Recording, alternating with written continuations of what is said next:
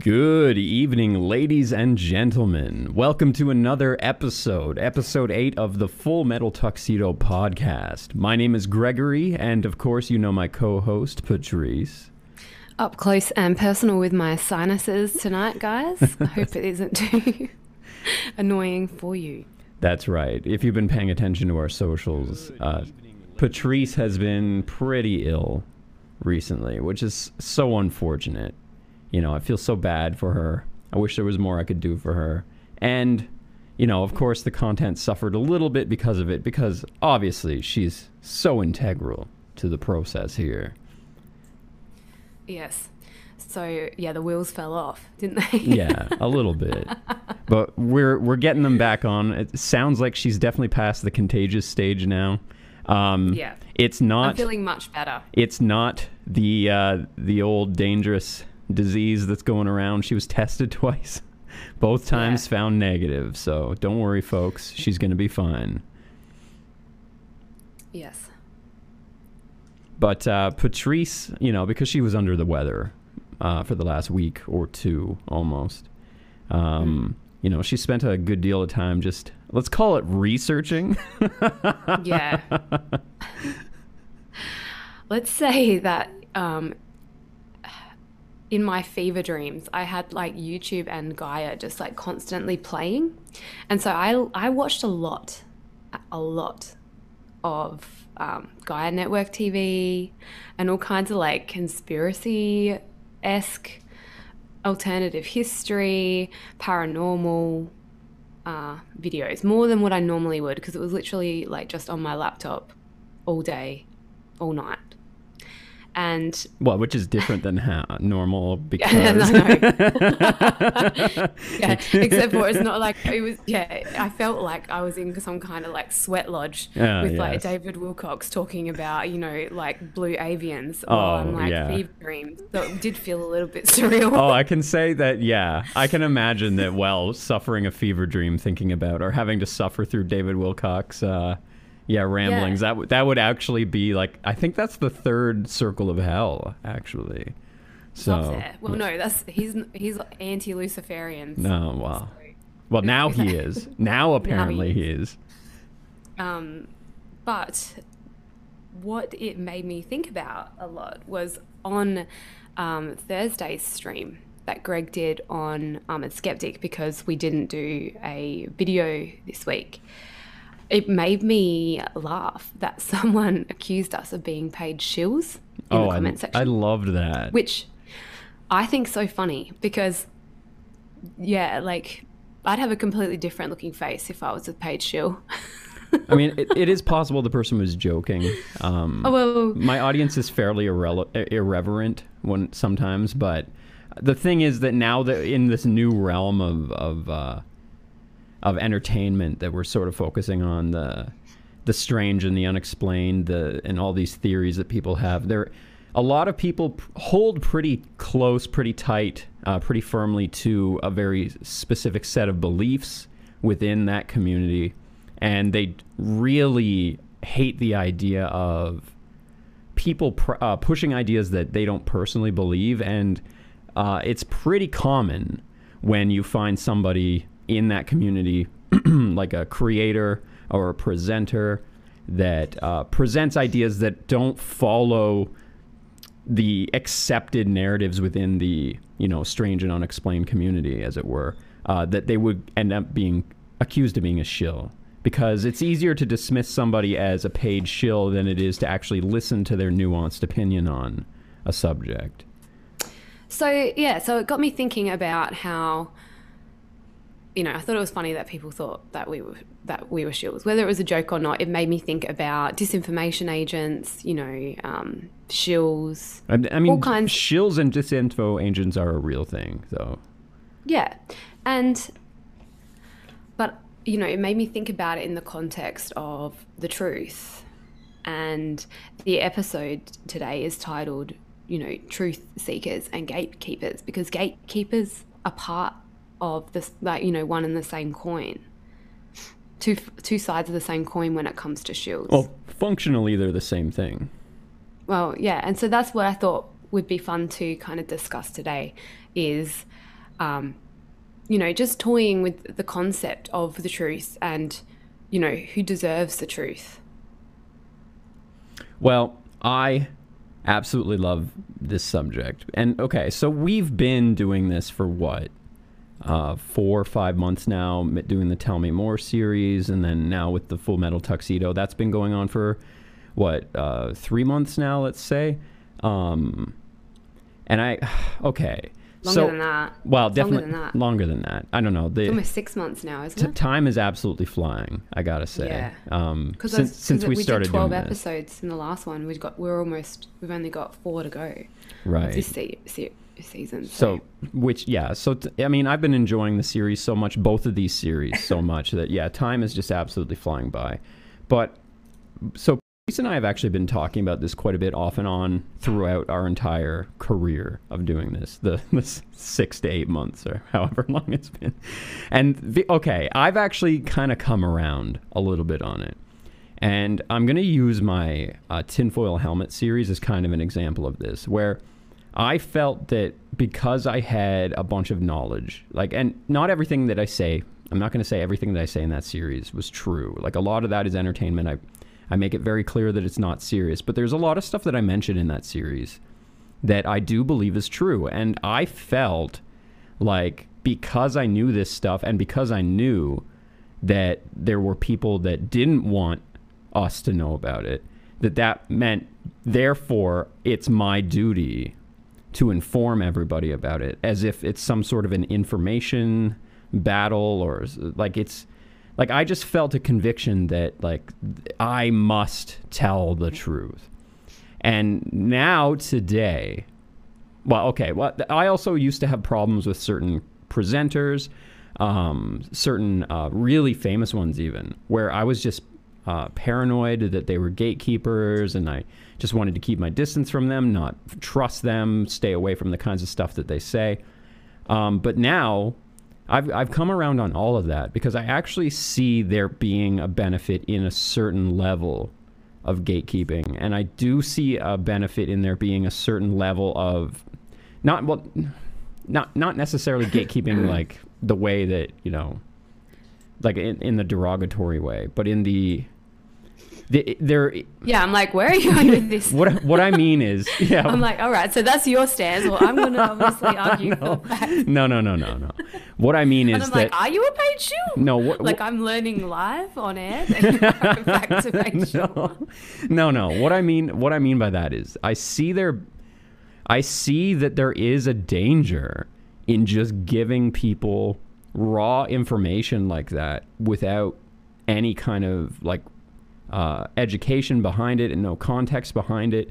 Um, and one of the main problems, obviously, is that you know there's certain groups of people that want to use that information to embolden their own identity group and then you know bolster it over other identity groups because of that. There's very nefarious people that do that. But then also just think of the the men in black when it's like why don't you tell them why don't you tell the world about aliens? It's like a person is smart, but people are stupid. Like people you know, given unfiltered information that they have never spent any amount of time thinking about before. And they don't they they know the mainstream narrative on something but they haven't spent the years that you've spent coming to your conclusions about it. Um, that it's it's damaging to them and it can it can cause panic and it can create well it can create a bunch of different problems and i think we're going to get into that tonight. Hmm. And see, what I've kind of been mulling over is whose truth, like who has the moral responsibility to to decide, like which truth is allowed to be spoken and which truth isn't, and who deserves to know the truth. Like if you, you know, show enough awareness or knowledge to even ask the question, do you deserve the answer? And who decides that? Well, I remember one of our very first conversations that you and I had was about how universities, for example, um, hold their information behind um, different walls like you have to create you have to have certain achievements to even access information and then even when you do access that information you have to have other certain achievements or be part of ver- certain groups to use that information in your studies. And i remember in the same vein um, as like old greg thinking like that's insulting to me. Like information should just be free. Everybody should have it. But when again there is something to be said about making sure that the certain information doesn't get into the wrong hands or that it's not used inappropriately in the wrong studies. Mm. And sure, sure, we could find multiple examples where it would have been harmless for somebody that was a geologist to use a biology paper to make an argument that they had about some sort of a rock formation actually being like a fossilized something from a million years ago like sure like we could you could find harmless examples of it but i'm sure that we could just as easily find damaging examples where that kind of unfiltered information would uh, garble garble the meaning behind something. So I, okay you bring up so let, i'll let you have your thought here first and then i was going to ask you another question. Well yeah because it is true that when it does come to academia there are people who have dedicated their lives to this kind of research. And for someone to just come in and take one sentence out of context without knowing all the basic parts of it first, and then at like, you know, applying that to a sensational claim and claiming that it is like proof of that, you know, is um you know, like that I that's part of it that I don't agree with. Like I do agree that information and knowledge should be free, but I also believe that everything comes with a price. Do you know what I mean? So the price of knowledge is having the time to to learn it all. Like you got to walk before you can run. Well, I think um, um, a really good example of that is how a lot of um, Christians, um, fervent right wingers, and stuff will use climate change science and twist it how they want to to make it mean what they want it to mean, to say that the climate's not actually changing. And, you know, uh, there are lots of examples of information that is free and available for everybody that is like easily misused and mis- misunderstood. And like with climate change, uh, nobody is like directly hurt. There's no um, direct victim of somebody like Steven Crowder getting like the information wrong about how how much ice is being lost in the polar caps every year, and not getting the basic math of that right. But with certain subjects like history, when we're talking about peoples and peoples where there are ancestors, uh, like you know, some of us have ancestors that end up getting discussed in you know some of this alternate history stuff. Like the alternate history stuff, I thought was very fun for a while, but you know, you can hurt people who have ancestors that you know identified with those groups. Um, so, uh, okay, so my audience, Patrice, is very scientifically minded. So they might get a little upset when you say something like "whose truth," because I I'm open to the idea of truth being uh, subject to context and um, sub and you know there being a certain amount of uh, subjective truth in reality.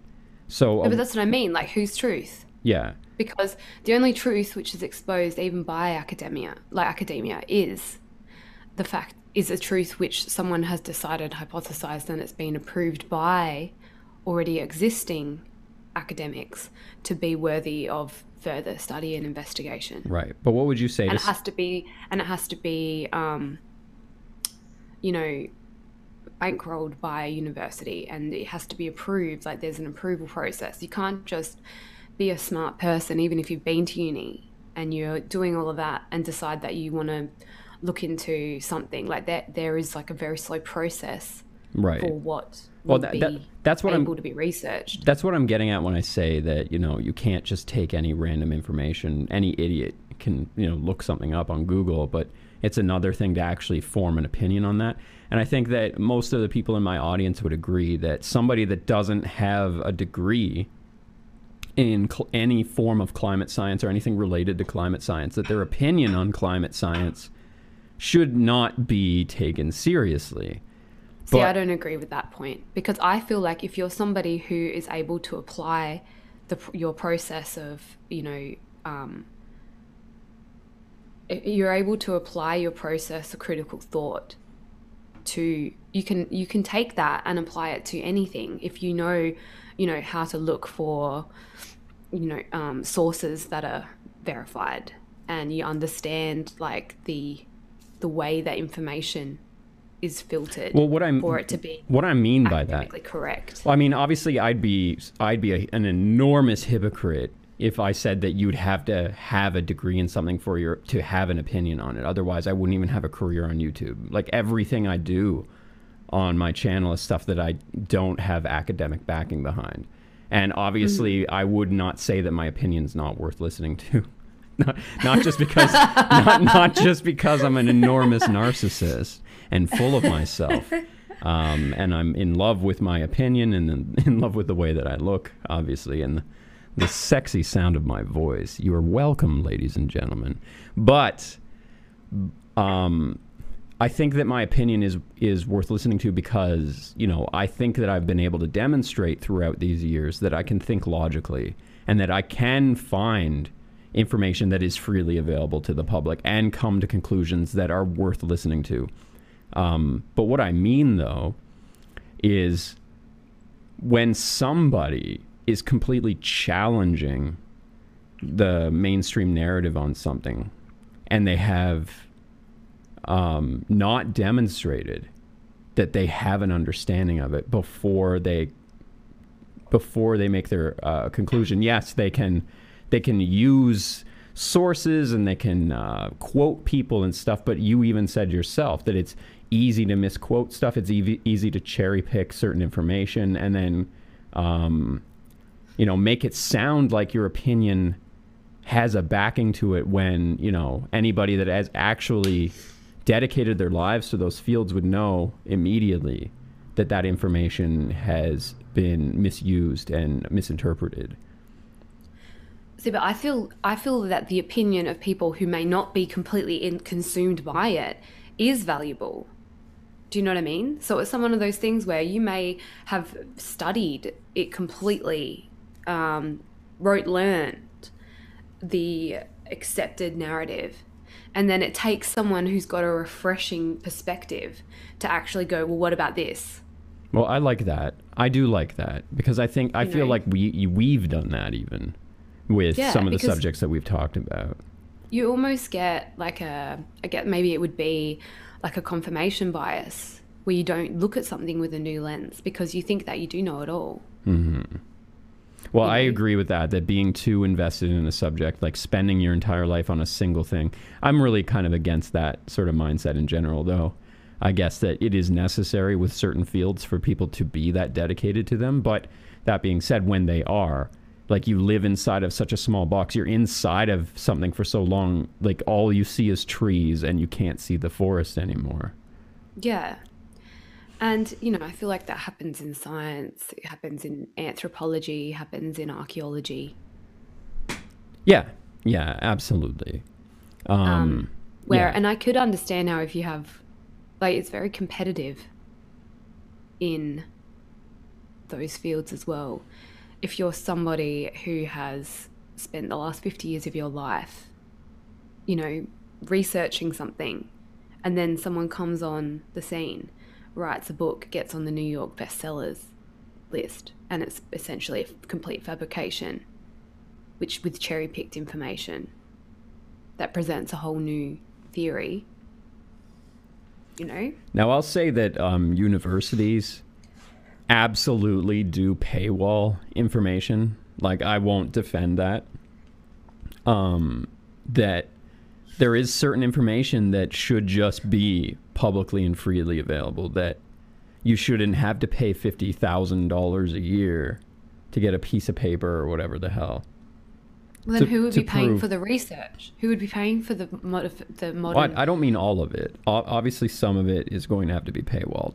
But um, when it comes to, yeah, when it, when it comes to the things that you know the alternative history community or the the strange and unexplained community might consider um, pertinent information. Like there's a lot of like what if there's a bunch of biological studies that prove that something like Bigfoot could exist, but we just don't know because it's locked away in some university archive somewhere, and the only people that have access to it have no interest in it.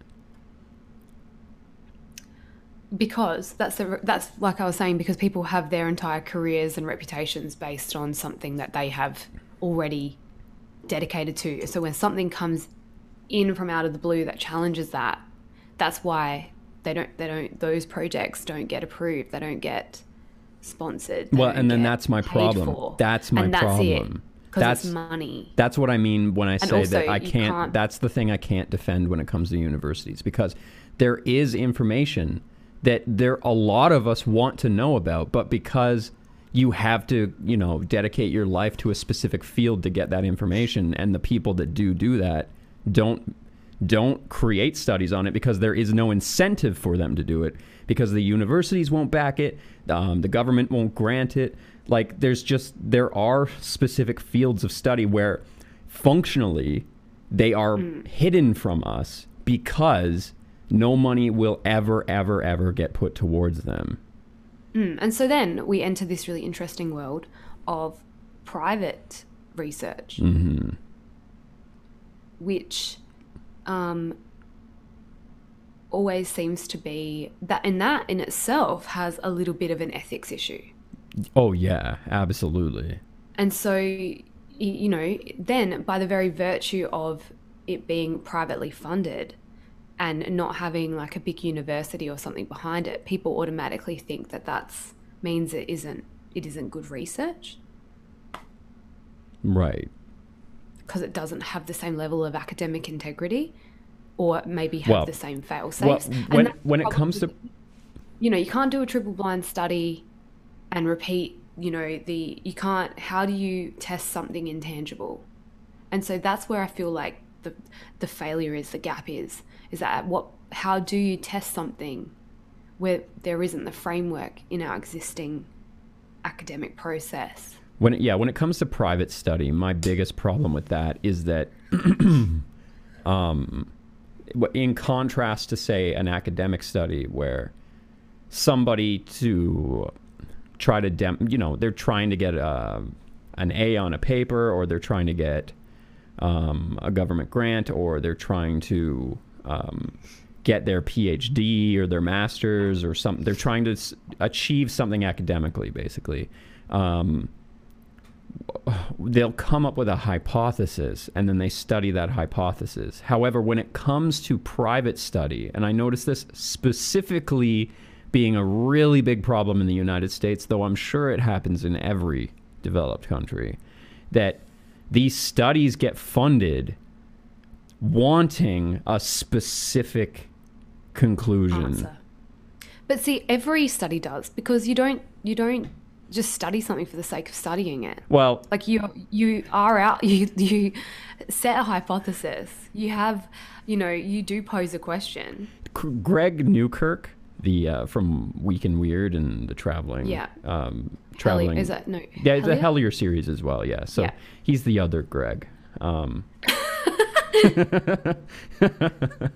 he, um, yeah, he he and Dana are great. Um, anyways, uh, he posted a meme uh, the other day that was made me laugh so hard, and it was like you know the the old Bristol board, three Bristol board uh, panel um, presentations you do for like science class and and stuff, and it was like the first panel was hypothesis. Um, you can tickle plants, and then the second. You can tickle plants. On the second, then the second hypothesis, the, the second board was showing all the studies. It was like, uh, we put a feather on it. Uh, we used pepper, and just another a third one or whatever. And then the third panel was just conclusion. You can't tickle plants. and it's like you can, you can. You- I mean, s- the tr- what what what that means though, is that the purpose of science, like functionally, is supposed to be that if you're wrong in your hypothesis, you've proven through the study that you're wrong, and that is just as valuable to science as coming to a conclusion that you wanted to come to.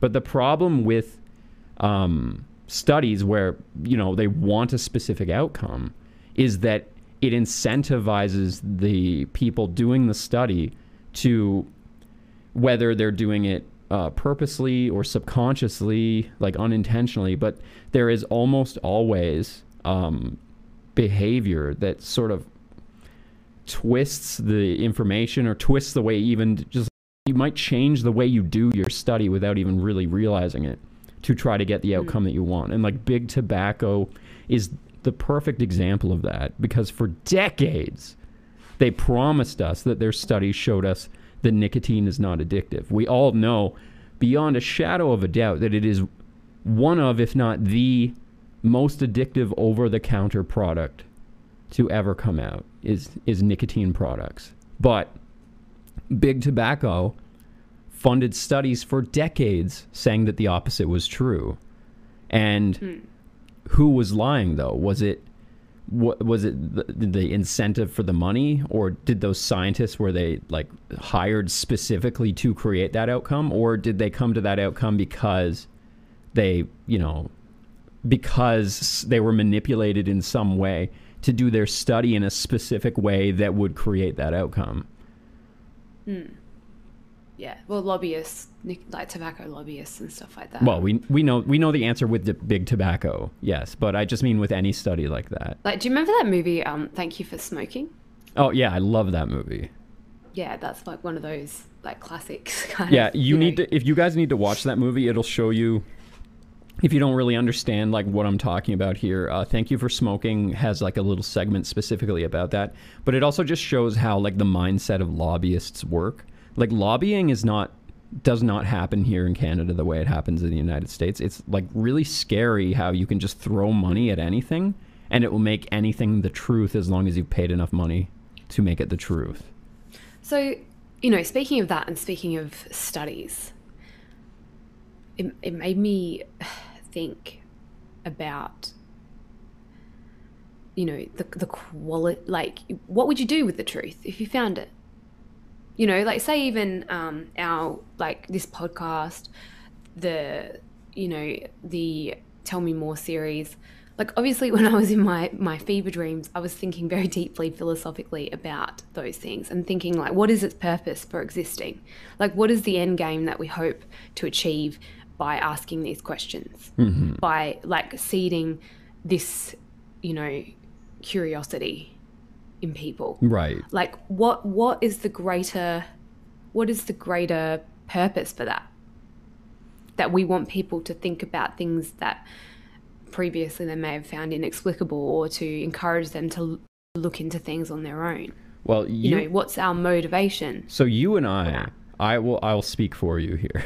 See, you and I, you and I. if you want to get along with me, this will be your opinion. Yeah. But uh, no, if if if you you and I, we're just curious by nature. We just want to get to the bottom of things to satiate our own curiosity, and. So, like when we spent weeks or months looking into Bigfoot, weeks or months looking into Mothman, into Philadelphia experiment, or any of those things, it's because we wanted to know the truth behind it, and we- we wanted to know what it meant. But, but so then like so then how does that then translate to us then thinking we should we we are the ones that should be telling people about what we found well, and that's what I was getting at in our little intro there. Um, so, thank you for segueing into that. Um, yes, because so not not everything that I disseminate onto you beautiful followers of us, not everything that we we communicate to you is we're trying to enlighten you or we're trying to um, t- you know um, we feel like we have a duty to tell the truth. A lot of it is just because we know that a lot of you also have that same curiosity that you like talking about it, you like thinking about it. Um, my my youngest brother Keith, you know, he told me that he loves the this podcast and the Tell Me More series because the kind of stuff that we talk about is the kind of stuff that he and his buddies talk about in the lunchroom at work, and it's like it's just like it's just fun. It's fun, right? So, and I, I like to think that that's why most people like our series. But I learned that especially when I was doing the tinfoil helmet series, the alternate history series, that there are unfortunately a lot of people that use that information to embolden, you know, negative mindsets. And people sort of hear what they want to hear, and then they use that information to put other people down and uh, be bigoted in some way. And there is that is one of the reasons why I think maybe we're not the people that should just tell the truth about everything that that there is a reason to communicate these things in a proper way to people to disclose them as the UFO and cryptid people would put it. We disclose this stuff in a in a more tactful way. And I I don't know that we have the skill set for that. Well yeah, I I think that I come come from it as like a wide-eyed kind of like wow, look at this interesting thing. Mm-hmm. Like I don't think that we present information or discuss information um, as an authority. No, no. I think that we do it, like I said, and just it's a, as a curiosity. Look at this. What do you guys think? That's why I like to end every video with, "What do you guys think?" Because it is just about, you know, creating conversation about it, creating like uh, inspiring thought about it. Mm. And I like to inspire and, thought. And so then I, you know, that it makes me think about when we think about the truth and who deserves the truth. You know, like if I, like I would sit in a hunting blind for two weeks and eat rations and ready to eat meals and jerky and stuff like that if I could see a Bigfoot. Like if I saw a Sasquatch and I had to sit in a hunting blind and just sit there and wait, I would do it. But that truth would then be my truth. And does that then mean that like I have to go out and say everybody I saw a Bigfoot on the weekend?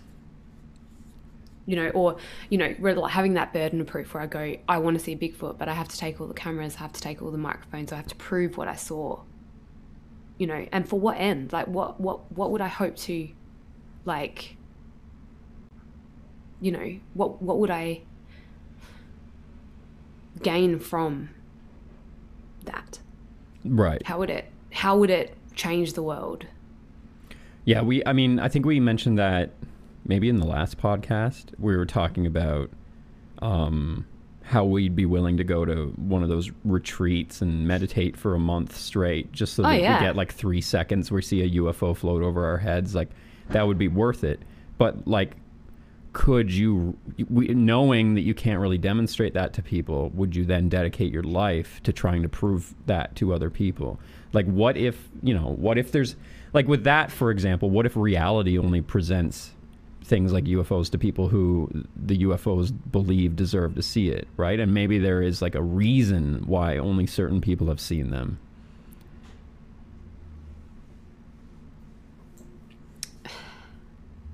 Yes.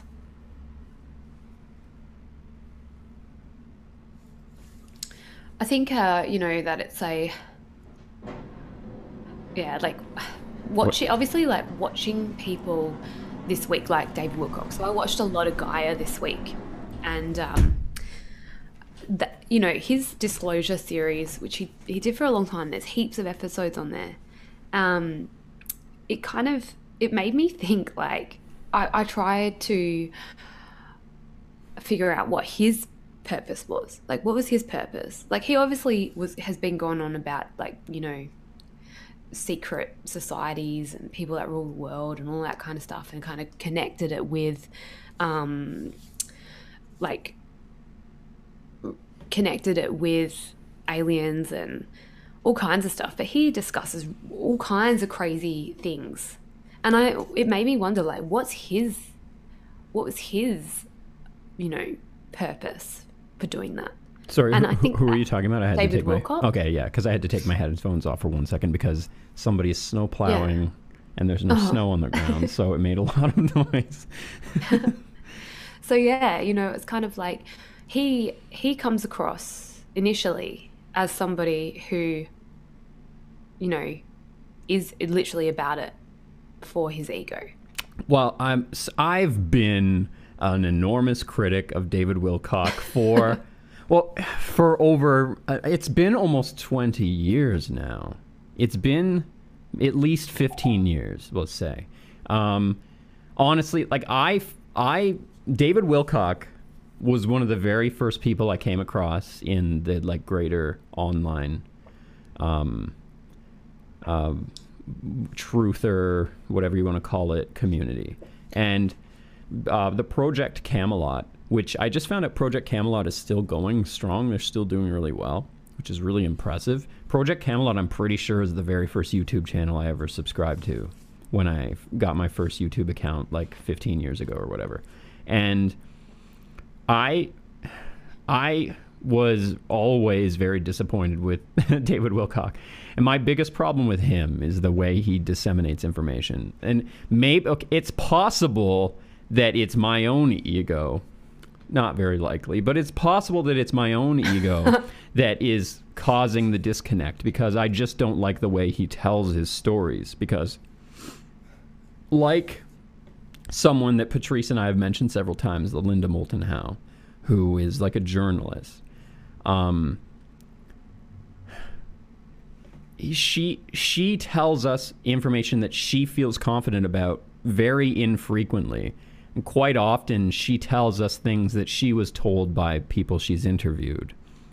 And there's that's she does it in a very tactful way in a way where she's not she's not identifying with the information. She's not saying that it's the truth, only that what she's heard.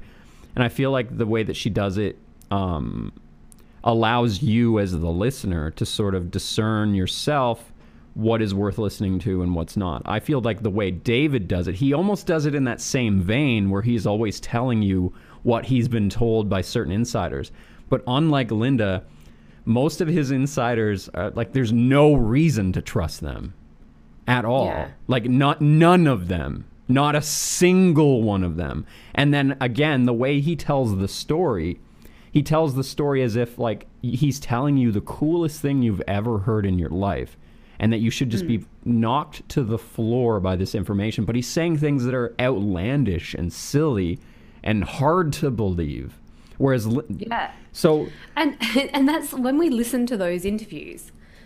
Like I would sit there and think it, is this is this meant to be like entertainment or is this meant to be serious? yeah and we had that de- know, we had like- that debate too about like what is the, is the audience in on this or do they think that what's going on is real Yeah, like I don't know whether it's one of those things where it's kind of just like it's a little bit of fun, mm-hmm.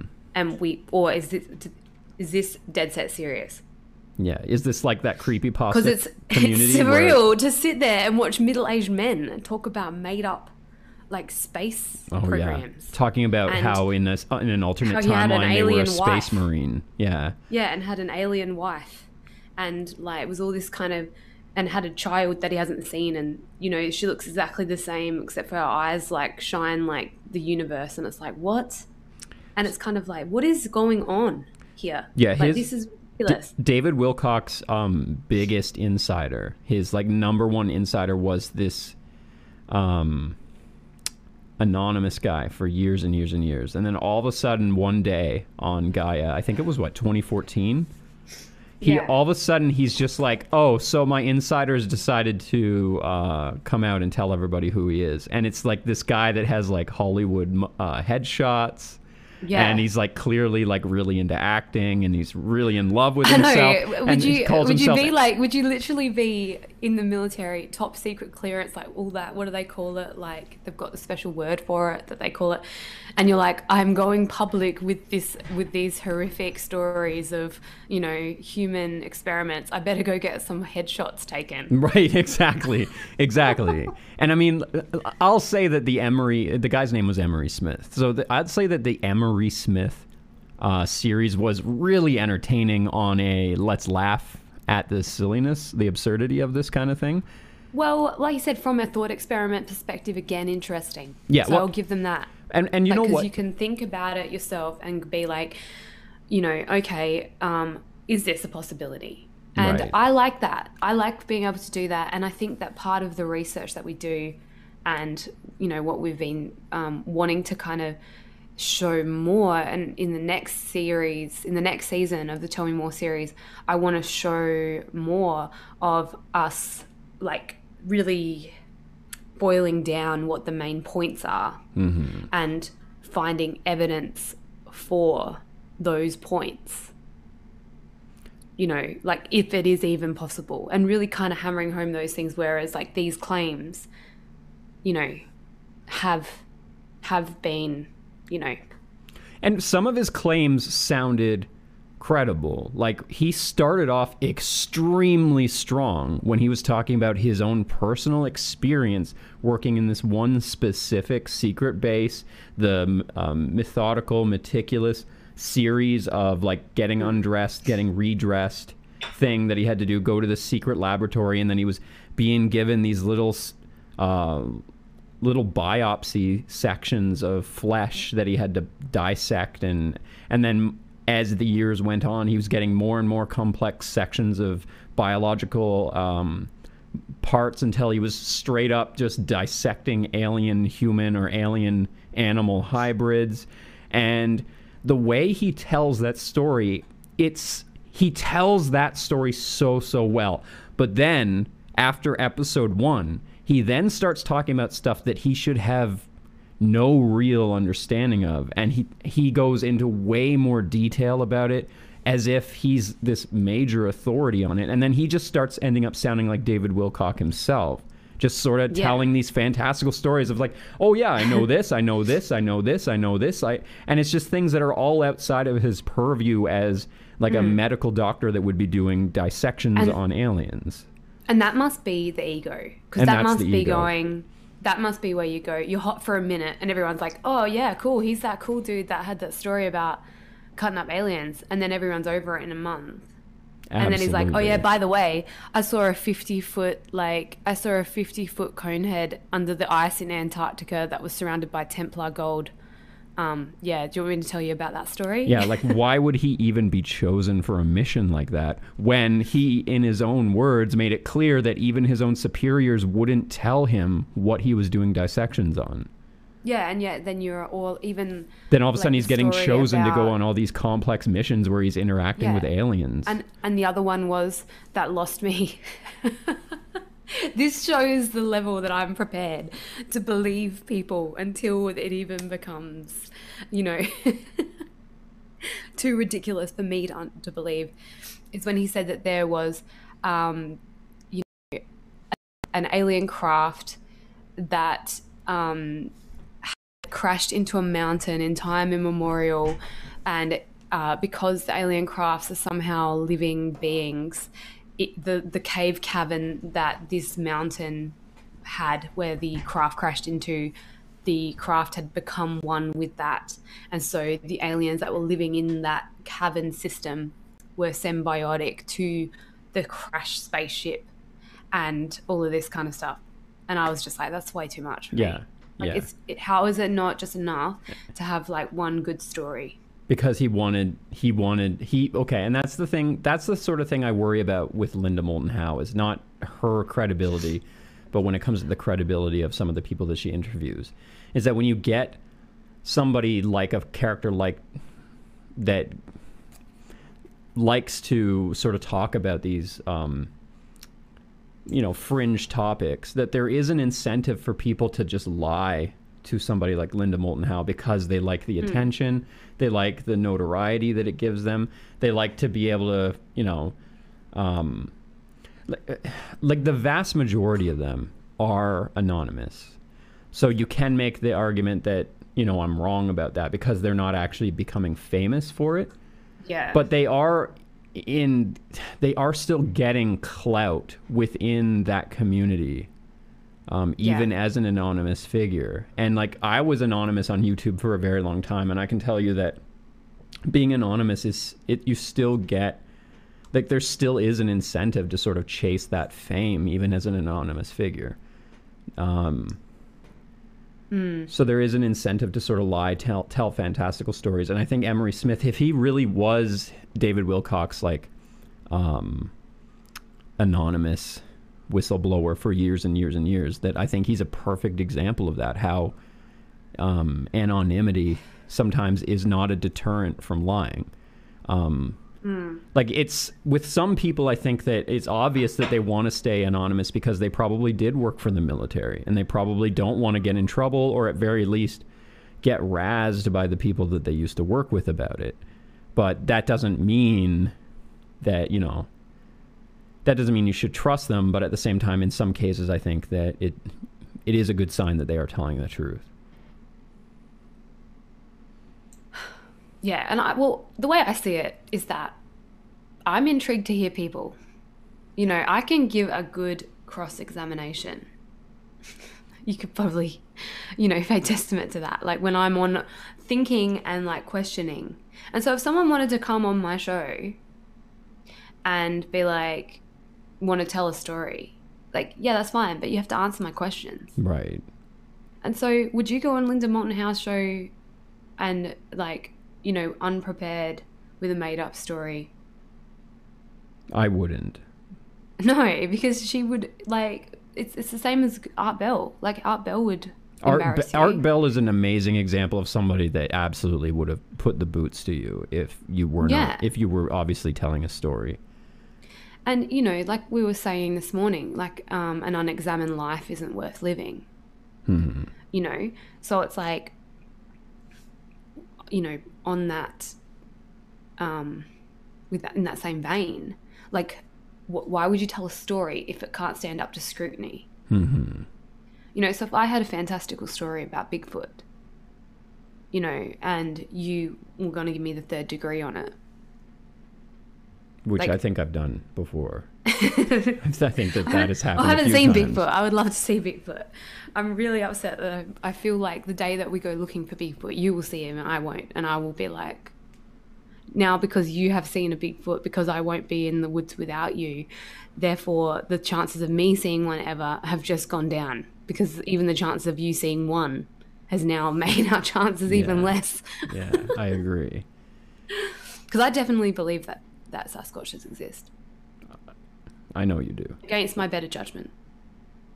I know you do. I think And- I think the phenomenon is real, but I don't know that that means that Sasquatch is literally real. I believe that he's like a living creature. Yeah, no, I don't believe that. But I could be wrong. Yeah, what, what will it take? It like knocking on your like ca- log cabin door at two o'clock in the morning. It would be it would take me literally seeing one physically interact with the environment. Mm. So just going back, oh, it's it's the top of the hour. Should we take a little break and see if I think Yeah. there's some super chat? So ultimately, the the point that Patrice and I were coming to is that when it comes to the truth and disseminating the truth, sharing the truth, that there is like a responsibility sometimes to to not just be fully forthcoming with it. Um, some people that I used to accuse of being gatekeepers, I can now see why you know, now that I've I've been through this and I've come to some of these conclusions myself, like I think I mentioned it a couple podcasts ago, the the cattle mutilation thing, for example. When I learned, you know, when I figured out why it was going on, I realized that there's no way that I can tell people because it would do more harm than good to share that information. So, you know, some of the people that I used to accuse of being gatekeepers, like I've come, I've come around on that, and there is like something to be said about the uh, uh, "a few good men" line from uh, Jack Nicholson when he said, "You can't handle the truth." Like sometimes you have to be tactful about sharing the truth.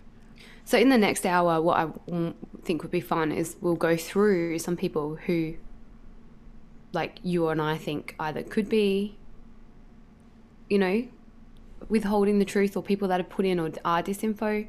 Because I started to think that about David Wilcock in the end. Mm-hmm. Do you know what I mean? I think that there are some things which he knows, and some of the things he says are real, and then that's the reason why he talks all the crazy Right. because it makes you think that all the crazy is crazy. So it's going to be really interesting to go through people that we think could potentially be gatekeepers and whether they are or whether they're not. So that's gate, what I was gonna- gatekeepers, shills, and disinfo agents are very much real things, and I use those in all the negative context for all three. So, yeah, we only have the one super chat for now. Um, if you guys want to have your voice heard on the air live, uh, the fastest way, of course, is to send us a super chat. But you can also send us an email to fullmetaltuxedo at gmail.com and we'll read your story on the air.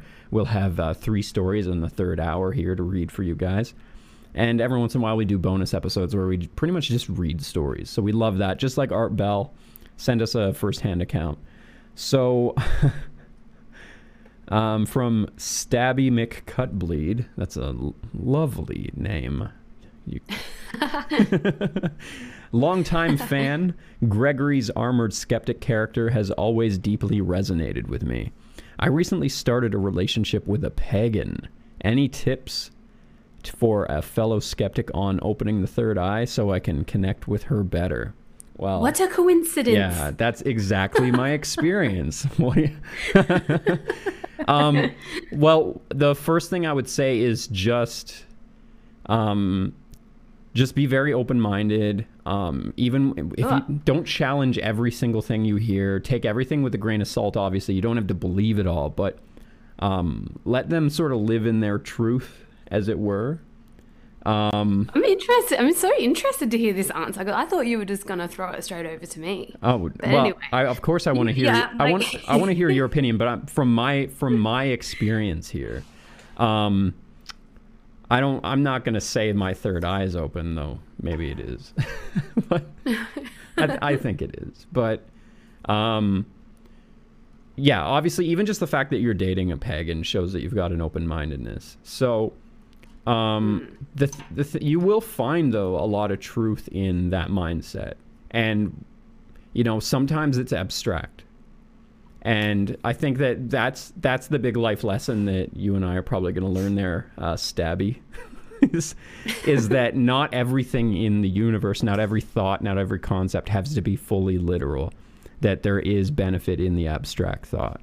Uh, but yes of course i want to hear the resident pagans uh, perception uh, perception of this Well, to answer your question, I think that to connect better, to be, you know, I always think that a great place to start for people that are getting into some kind of like spirituality like that is just to start really small. Like if you uh, don't meditate already, you know, maybe just start with something like that. And you don't have to start with, you know, really long meditations or anything. You can start just by doing a minute, you know, um, or do guided meditations on YouTube.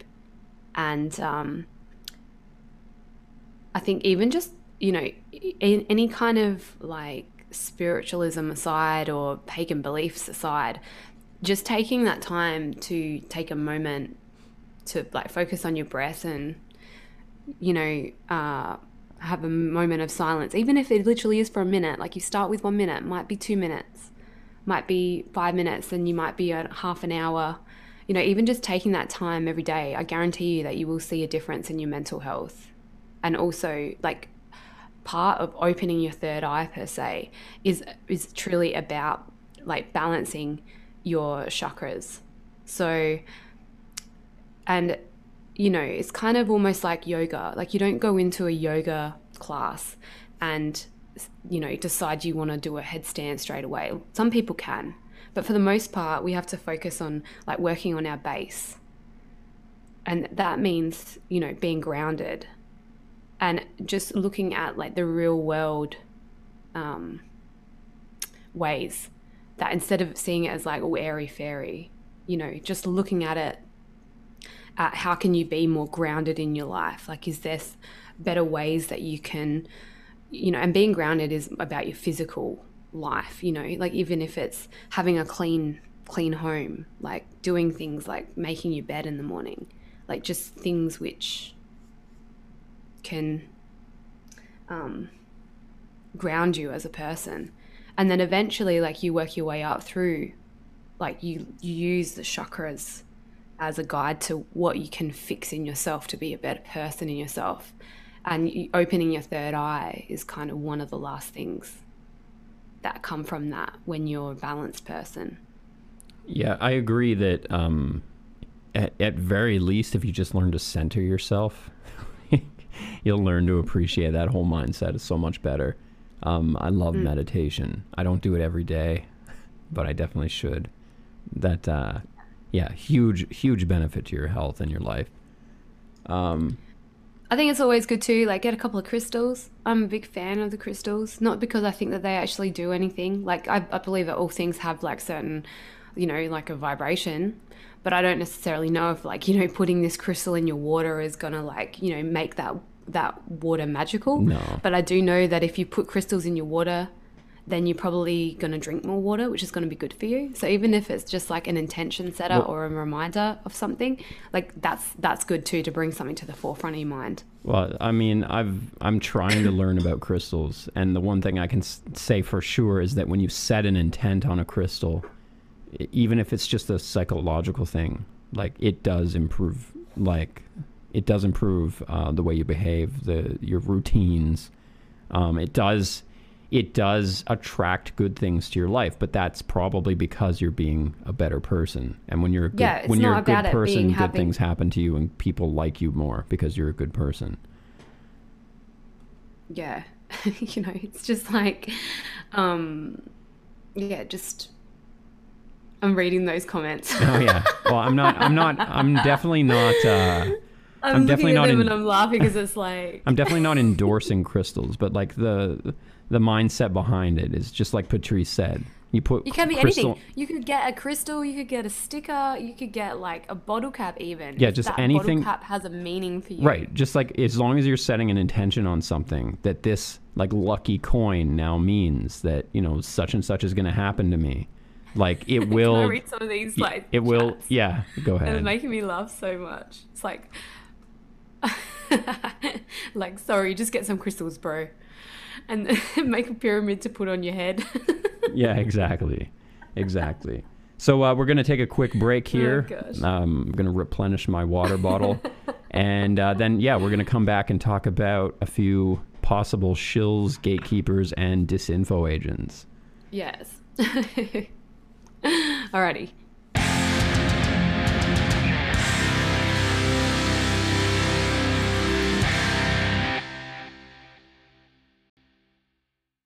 We are back. Hello, everybody. So, yes, uh, Oh, welcome to my Patrice's metaphysical hour, where we're just going to talk about all things magical and mystical. Imagine, I would love that actually. Yeah, I, I would like to go more into that whole realm though, because I think that that's probably the big disconnect between my audience and, and me, my old audience, I should say. Not you guys. You guys are mm-hmm. cool.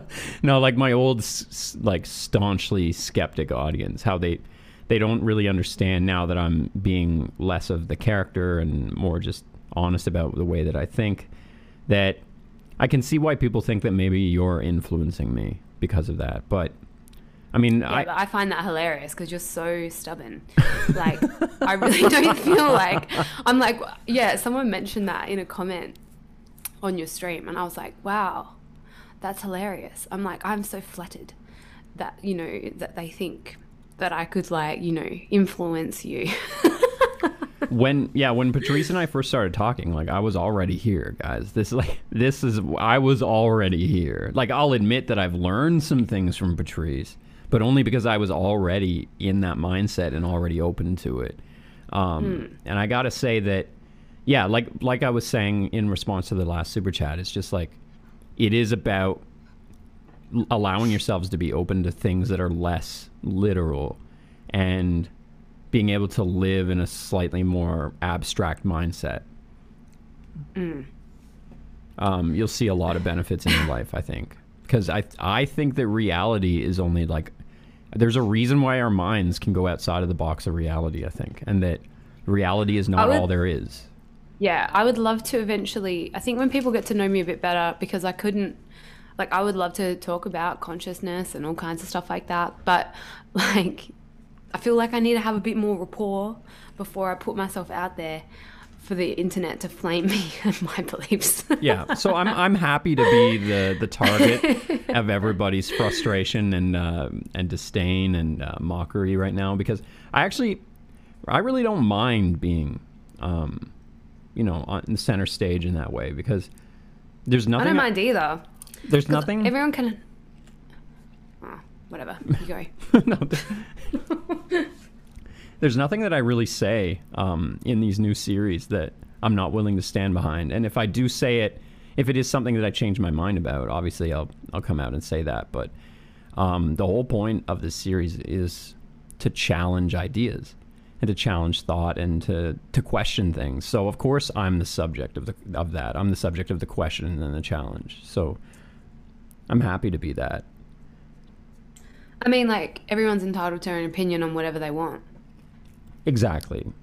you know and I, if i give information freely about what my experience is like i don't expect that to be your experience or even to emulate that or to tell you that that's like the way you should do it i think that that's something which um, a lot of people get wrong especially it's well you know in any kind of religious you know whether you're spiritual or if you believe that you're a born again christian or whatever it is like you get really excited about it when you first realize that it helps you. And so you feel like you gotta you need to tell everybody about like you know what how it feels all this kind of stuff. Whereas i don't see it like that. Like the way i see it is i just like do me just like do with what works for me.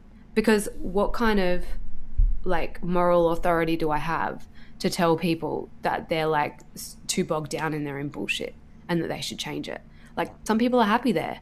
You know, the best thing that we can be, the best thing that I can be is like just a place where if people want to come up for a breath every now and then, they can like come up and be like talk to me about how I'm living and they can go back to that if they want or they can go and do you know, change it up, make it work for them, you know? So it is interesting, like when people want to ask me questions about that stuff, then I'll answer it. But I'm not somebody that would openly preach about it Right. because I feel like everyone's own personal spirituality, however they want to connect with the world around them, is purely individual. And some people may do that by being atheists and skeptics. That may be a way that they feel better connected to the world around them. Somebody kind of challenged me in that way in the the stream I did on Armoured Skeptic on Thursday, saying like, "Isn't it child abuse?" Like when I said that I'm, you know, I'm secular, and I think that people should be allowed to believe what they want to believe and teach their kids and their family that, and they challenged that, mm. saying, "Isn't it child abuse to teach your kid blah blah blah about religion?" And no, it's not everything that is not literally the truth that you teach your kids is child abuse. And there's like so many benefits to the community, to the solidarity of religion. Um, the religion that my family came from, it was like based out of a united church, and it was really more about just being good people, being a community, being good to each other. And like, I never saw any negativity come out of that community ever. There's, n- I look even when I was my my most staunch in my atheist phase back in like 2014, I would not say that there was any negativity that came out of that mindset, other than it just sort of opened me up to stuff that did become sort of negative in my life. But that's that's less the church's fault and more my fault for, you know, kind of going down those paths in the first place.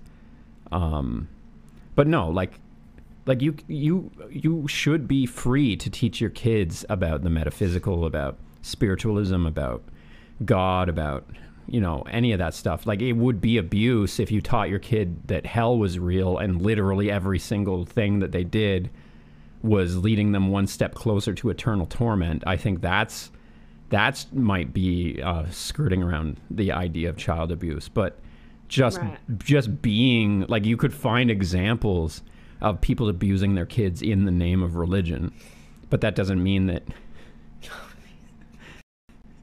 Why do you do this every time? You're like, what can we talk about that hasn't got me demonetized in a while?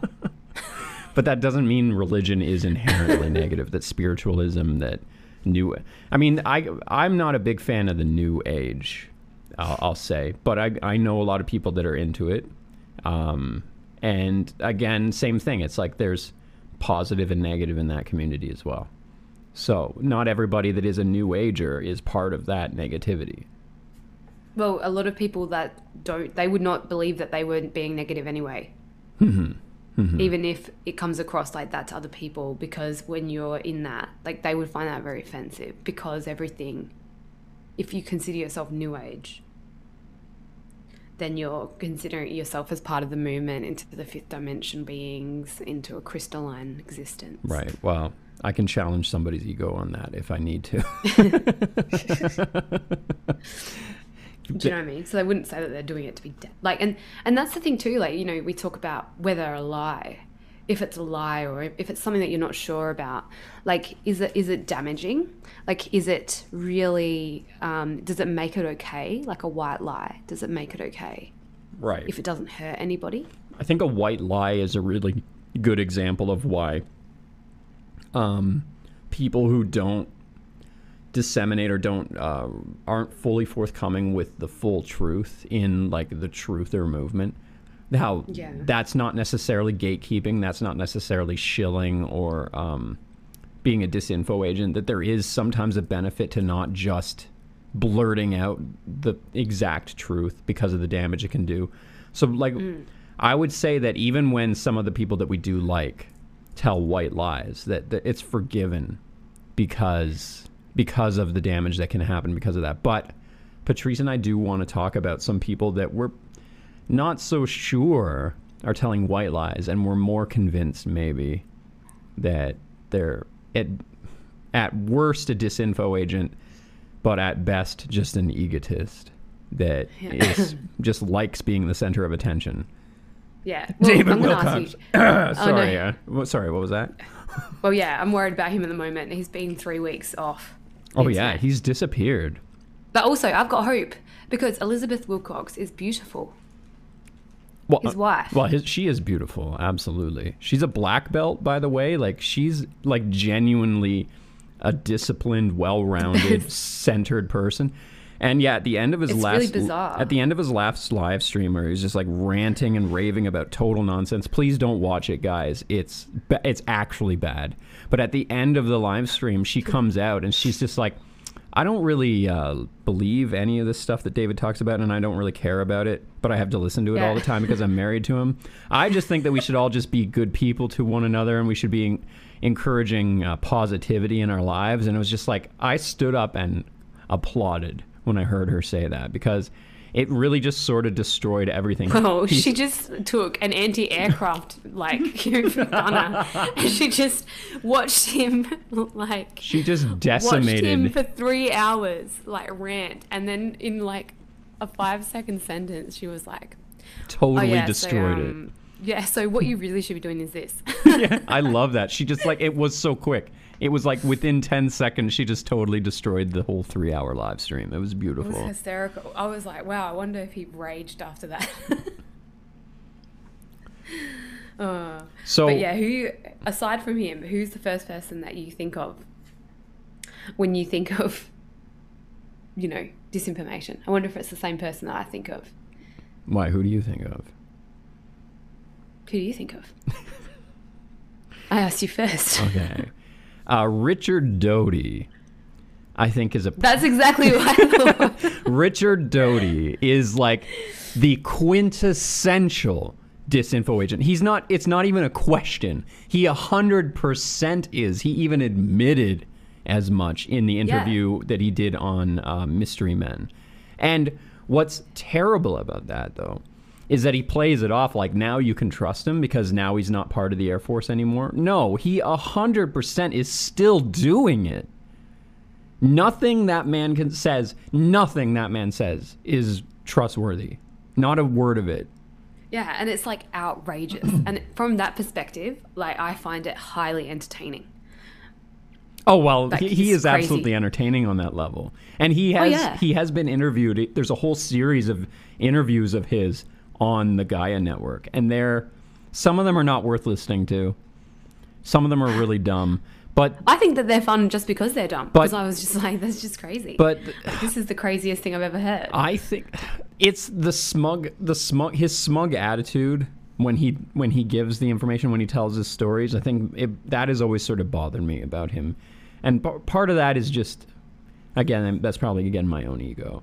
I just don't I just don't like characters like that. But it's crazy he's getting airtime still. I don't understand it. Like the man admitted that you cannot trust his word, and yet he's still getting interviewed like he's an authority. I was just shocked that he, uh, you know, I thought that he was going to be on there talking about how he was a disinfo agent in the 80s and, you know, kind of explaining all of that and who his keepers were and, you know, but to hear him talking about like The type of alien that he, he hunted down once because it escaped from his jail cell and then describing in great ta- detail its biology. yeah and i was just like That's not what you expect to hear from somebody who admitted to being a disinfo agent. If he was actually like coming out, like Patrice said, to um, be transparent about his life as a disinfo agent, he'd be telling us about how Yeah. disinfo works, but he doesn't do that. and that story in particular was really disturbing to me Oh yeah. because he he not just he not only talks about that he also talks about um, the the Roswell crash aliens called like Eben and um, you know all of the things that they did and he also talks about like Project Serpo which is really interesting and I really want to do an episode on the Tell Me More for the Tell Me More series on like Project Serpo and all those claims as well. Um, but yeah that story was like horrible. So from a you know s- like the story well, a was humanitarian perspective. Yeah, the story was in a nutshell that this there was this alien that had been held in a jail cell underground somewhere near um, Area 51 for 40 years. And Hmm. it escaped once, and it got about 80 miles away or something like that before it got hunted down and, and recaptured again. And it's like all that, like um, it, that thing, and it whatever. that- refused to it refused to communicate with them for like 30 years Yes, yes, and then only near the end decided, okay, fine, I'll try to make my life better by telling you guys some stuff. But if that story is true, then Richard Doty is a monster for being a part yeah of it's that. like it's like a i don't know how they can hold like these and it was trying to escape so it obviously didn't want to be there Obviously, and it was a single alien with no technology. It, how much Like- harm could it possibly have done? isn't it that's almost like assuming that that's true like that's like holding someone without charge that's like a almost like a war crime Well, that would be a war crime And, if the like, Geneva whatever Convention kind of- extended onto extraterrestrials, which it does not. Yeah, or you know, and uh, so to even come out and talk about this, like this is something that you've done, that you've been part of this, and not re- to not expect any kind of recourse. Mm-hmm. But he said it, that's the worst part. So that's the part of his character that I hate the most. How would you ever he, like admit that? How would you to- ever admit to essentially psychologically he- torturing something? He told that story with such reverence. He had a huge smile on his face, like, and he was like almost like proud, like he was acting like he was proud that he was part of that. Like, that's Mm. disgusting if that's true. So, if you don't know who Richard Doty is, um, he got most famous for uh, his role in the Paul Bennewitz story. Paul Bennewitz was this guy that discovered uh, a deep underground military base. He discovered weird um, s- secret communications that were happening, um, and uh, because he, he was like a he was a an computer technician and uh he, he had this he owned a, a technical business that was like he was very successful. He was a multimillionaire. And um, so he had basically discovered stuff that probably the military was doing that the military had no idea that private citizens could could detect yet. So him basically coming to the military and saying hey look what i've detected they're like oh crap. Our stuff is being detected. So immediately, Richard Doty shows up at this guy's door. Long story short, by the time they're done, um, Richard Doty has literally driven Paul Bennewitz insane. Paul Bennewitz has to move, live in a an insane asylum. He spends at least two different uh, periods of time in there, and he ended up dying in the insane asylum. And it was because uh, Richard Doty was constantly gaslighting him and feeding him this nonsensical information, driving just driving him further and further into insanity. Like l- he completely lost his grip with reality. And then Richard Doty tells this story like it's Paul Bennewitz's own fault that that happened. That Doty had nothing to do with it. That he's he again says it with a big smile on his face. Like no, it wasn't me. He was already going crazy. I had yeah, nothing but to he do with made it. them believe that they were coming to him on behalf of a secret organization called the Aviary, which was in cahoots with Majestic 12, Right. and that they were trying to feed him information. So they Right. he essentially believed that there was there was an imminent alien invasion. that was gonna Exactly. Well, and I can And imagine just the, the stress. Just the stress of that would drive me insane. Yeah, because he, you know, the things that they they did humor him. They did humor his um, theories because they were intrigued to know what he could figure Right. out. But what's really funny is like like I said, I saw that article about that um, project Aquiline or whatever it was. Is that what it was? About the drone technology, which was Oh, um, yes. based on a, nu- a nuclear battery, which is minute, and it was only Right. like a five five foot wide drone technology, which was being tested out there. Right. So, and that was like ridiculously top secret because the success of that project, because it was designed to literally look like a bird. Right, It was yeah. It was So the success of that project was determined by it remaining top secret because if the Russians found out about it, it would have been just completely out of the water. Apparently, there was a two-year like screening process for people to even work on that project, Yeah. and that was only declassified last year. but right. So, But what they had- Patrice, the the project that Patrice is talking about, they created a drone that looked like an eagle, and it was powered by a miniature nuclear reactor, and this was designed and functional in the '60s. Like, Yeah. uh, try try telling people in the '60s when nuclear power is still technically in its infancy that the military has figured out how to miniaturize it and also operate a drone with it. Like, and, and think about like all of that. Like drone technology, we like to think is fairly um, recent, new, i- but to because uh, think of all the other technologies that are implied in drones, like the remote control ability from long distance, the cameras and the sensors and and all of that. That this thing w- had the ability to do that in the '60s. yeah. So in the '60s, it had the ability to be airborne for 30 days. 30 And days. Other, yeah, the craziest part is as well, which trips me out, is like our own, like we only really know things that work on like nuclear bit batteries, like nuclear power, as being like submarines and stuff like that, like big, Yeah, large reactors. large things. So to think of it as something which can be in the sky and five five feet wide, and it had the ability to take photos and also drop drop like information and things like that. It was designed to be like um, remote controlled by I- people. I've said it a million times. Like saying, yeah. I've said it a million times um, that uh, the technology that we have today, like touch screens and smart technology and mi- miniaturized computers and all that, like at whatever whatever you want, like all the technology we have available now, the military or some branch of the military had it 30 to 50 years before it came out on the shelves, and like that's something that the conspiracy theory talks about a lot, our community talks about a lot, but it's true, and like that that drone is a perfect example of that. And i remember even saying that in my original ufo series my my skeptical one that i am fairly convinced that the vast vast majority of uh, ufos that were spotted were early drone technology.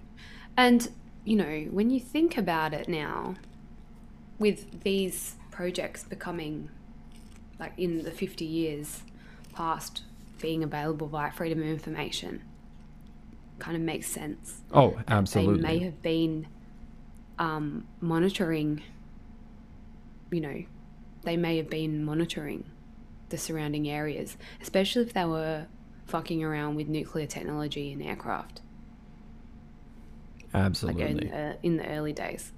absolutely so can you think of any other disinfo agents that sort of irk you Me, yeah well, I was going to say too, like with, with Richard Doty, just quickly, I will answer that question, but like, why would he be doing it now? Like, he's not even relevant oh, now. Oh, I think it's just. So I don't even. I don't even. I feel like now it's like a cash grab for him. Like I Oh, don't yeah. think that he actually knows anything else. No, I Agree. I think that he's just he's just using his notoriety, the fact that people like he loves being the bad guy. Yeah. He is the bad guy yeah, in the he, UFO he plays the villain, which I think is interesting because that's another reason why I think that it's weird that he doesn't lean into that more. Mm. Um, but I think yeah, uh, absolutely. Like what we saw on Gaia, for example, was just his ego. That's just him like having fun playing a character, but getting getting recognition for it.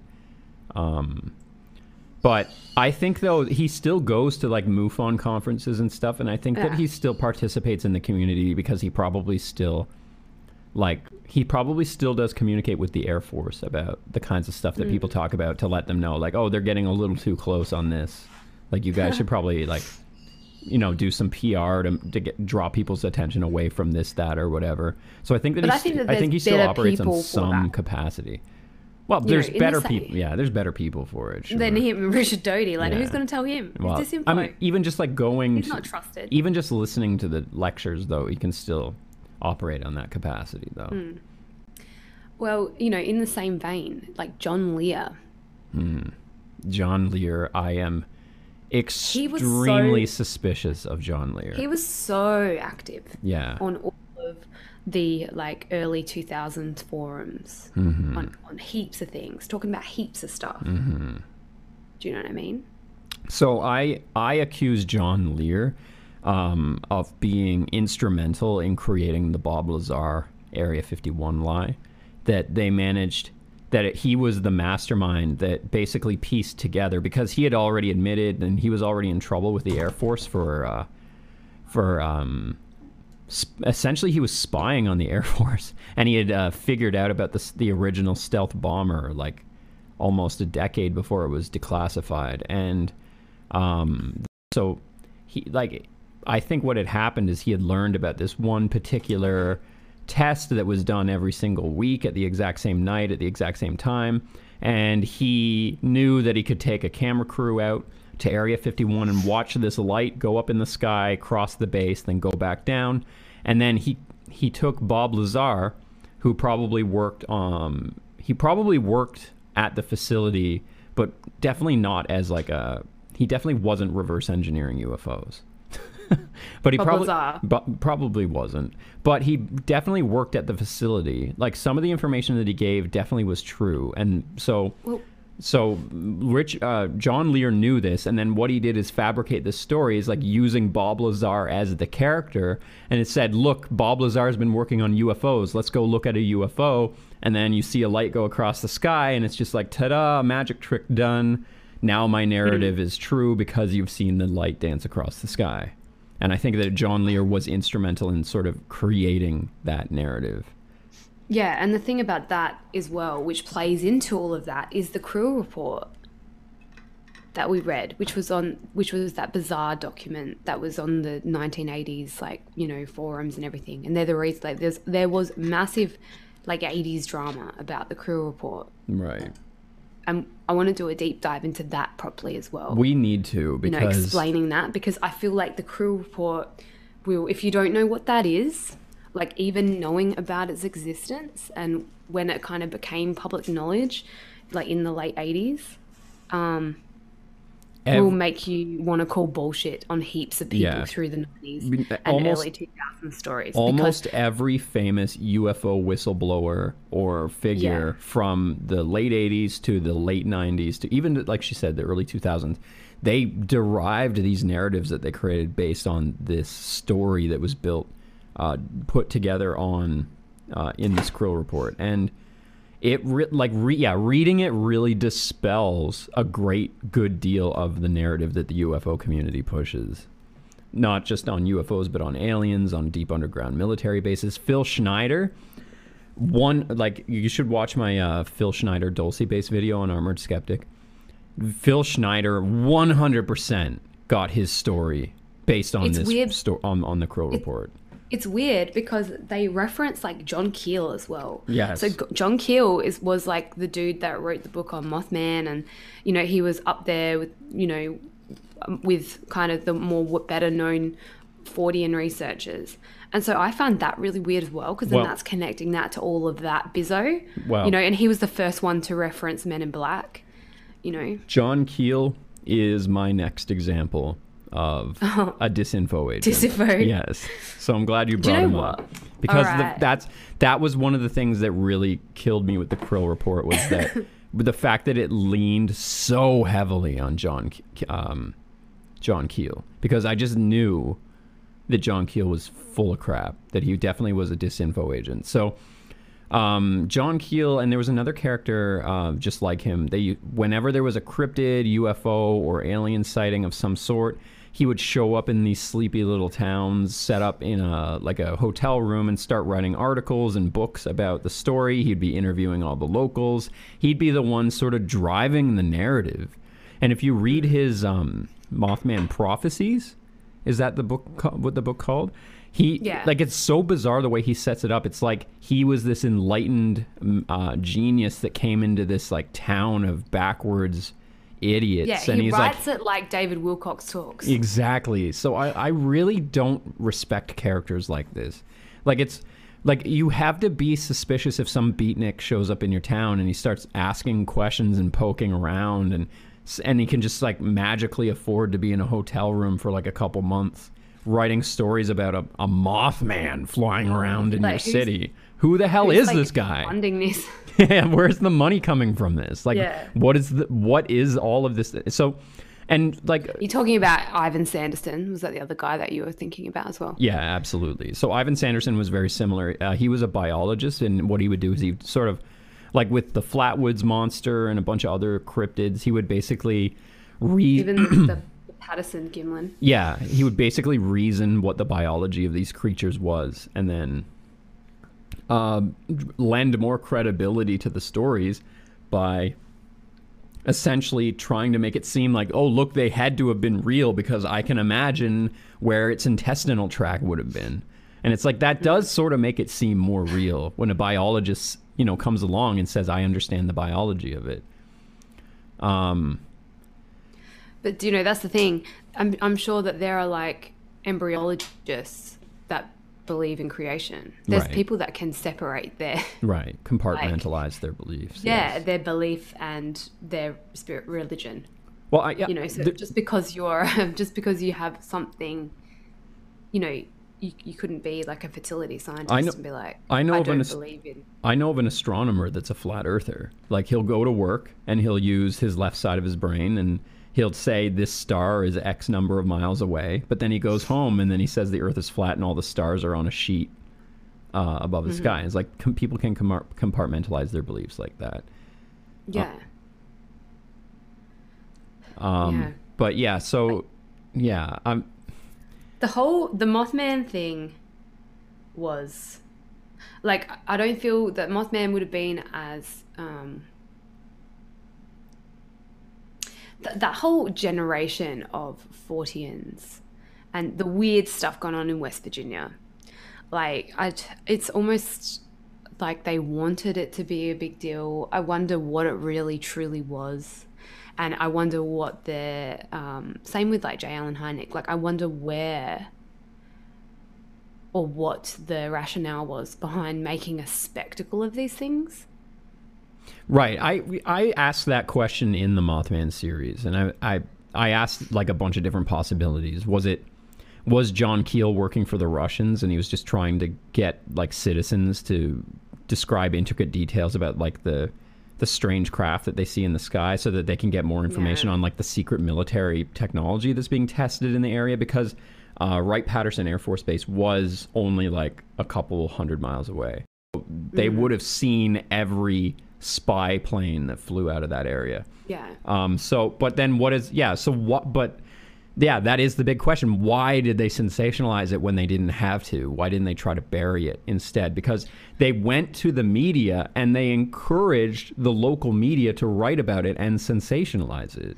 Well, because I think that it was maybe not a maybe it was a psyop. It may not be the right, term. For no, it, I think that that's the right term for it. Where you're where it's like a weird person comes into town. Let's see if everyone tells him everything. Right. And that's, that's just because it was weird. right. And it's so, whereas like that, if you could do that, like that would be smart. Like if you, because there was a munitions factory right there. Right. So if they were going to start like building nuclear weapons or whatever they were going to do there, you know, they want to know is this town going to talk? Exactly. And they did. Because it, First, 'cause first, it, first weird thing that they saw, Yeah. they were like telling everybody about it, telling weird journalists. And it was kind of like they failed that. right. So I think because- I think that that is the most likely scenario. Is it was a test. They were testing Yeah. the town, and not only that, but it was a greater test at how this sort of thing sort of affects Americans in general. Like if this were to happen anywhere in the United States, what And could what could we expect from the locals? I don't think anyone could get away with it now. Mm, you know, I, but what I, I don't, I don't think they could get away with could. it now. But I think that the Uh. government back then, like there was some wacky, like they were doing tests with LSD. Like I'm pretty sure, like all the top brass there, they had some, you know, crazy ideas. I reckon that they were like, let's dress up some guys in weird outfits, make the townspeople see some weird shit, so that it's almost like, you know, clapping with like you know doing something with one hand and then doing other weirder stuff in the other Mm-hmm. so they're like let's make them focus on the really sensationalized stuff so that they don't notice the other top secret stuff we're doing Right. like with the Unabomber and all of those kinds of well, things and that's possible. That's And we wouldn't get away with it now like if- if you saw someone dressed up as like a mothman running around people wouldn't believe it whereas back then it was kind of like there was no precedent for something like that back then. So Yeah, and it was a, like almost um, like now with the internet, you can see something weird, you know, well, somebody Kingston, somebody and sent me- everyone around the internet knows about it in a day. Yeah, and um, I mean, with technology today, with the kinds of things that are available, like people, I've there's literally a YouTube channel where they put together uh, their own flight suit with jets, like little jets that they attach to their arms and their back, and it's like all you need to do is put a set of wings on, and that's Mothman, and it's like there's. There, we have modern technology today that's available to the average person that can explain something like that. If you were to see it, you'd say, "Oh, that's probably just a guy in a suit," and then you'd probably go to the news and say, "There's some guy in a suit pretending to be a moth," and isn't that hilarious? But yeah, back in the '60s, because that technology hadn't been um, declassified yet, because people had no like, there was no precedent for it. There was no understanding of that kind of technology. Just like with that, you know, nuclear drone, it's like people Like, people we'll couldn't make believe it's a monster. yeah, see, people couldn't possibly have imagined that it was military. They would have their minds would have gone to something supernatural, something like an angel, like the uh, the one uh, witness said. So you mentioned J. Allen Hynek. Now I don't know how you're going to respond to this, but technically, technically, J. Allen Hynek is a disinfo agent. Okay. Was tell me your reasoning behind it. Okay, well, if you guys at home don't know, J. Allen Hynek was the head of Project Blue Book. Project Blue Book was the government, or to be more specifically, the Air Force's um, response to the UFO phenomenon. Anytime a cryptid, uh, an alien, or a UFO was spotted anywhere, Project Blue Book was contacted. They would very often send an agent out to interview people, and then they would every single time come to the conclusion that it was swamp gas or a weather balloon or uh, a bird or something explainable. So when there were things that probably were I don't know, secret military technology, or maybe even something that was supernatural. It's like Project Blue Book's purpose was to dismiss all of these claims as something natural and something easy to explain. Yeah, in his, in I think his,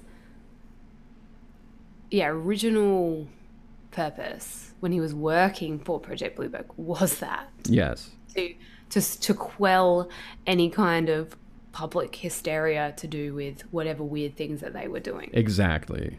And that's that's the point I'm getting at. And you know, by the end of his career when he was done and even before that, that's not what he was. But functionally in his role of the as the head of Project Blue Book, his job was to literally create disinformation. Yeah, that's the whole like you know, uh, swamp gas, swamp gas. Yeah. all this. Swamp gas was the whole swamp gas thing was Project Blue Book. Uh, they they're the ones that came out and said that Mothman was a sandhill crane. Like, Yeah, which is the best. yeah, I love that one. And do not shoot it, whatever you do. like that was the best part of it. It's like it's a migratory bird, and don't shoot it. Yeah. Even if it is ten foot tall running at you, like call call your local CIA member instead. Yeah, that's the most suspicious part. It's just a bird, guys, but you're not allowed to shoot it.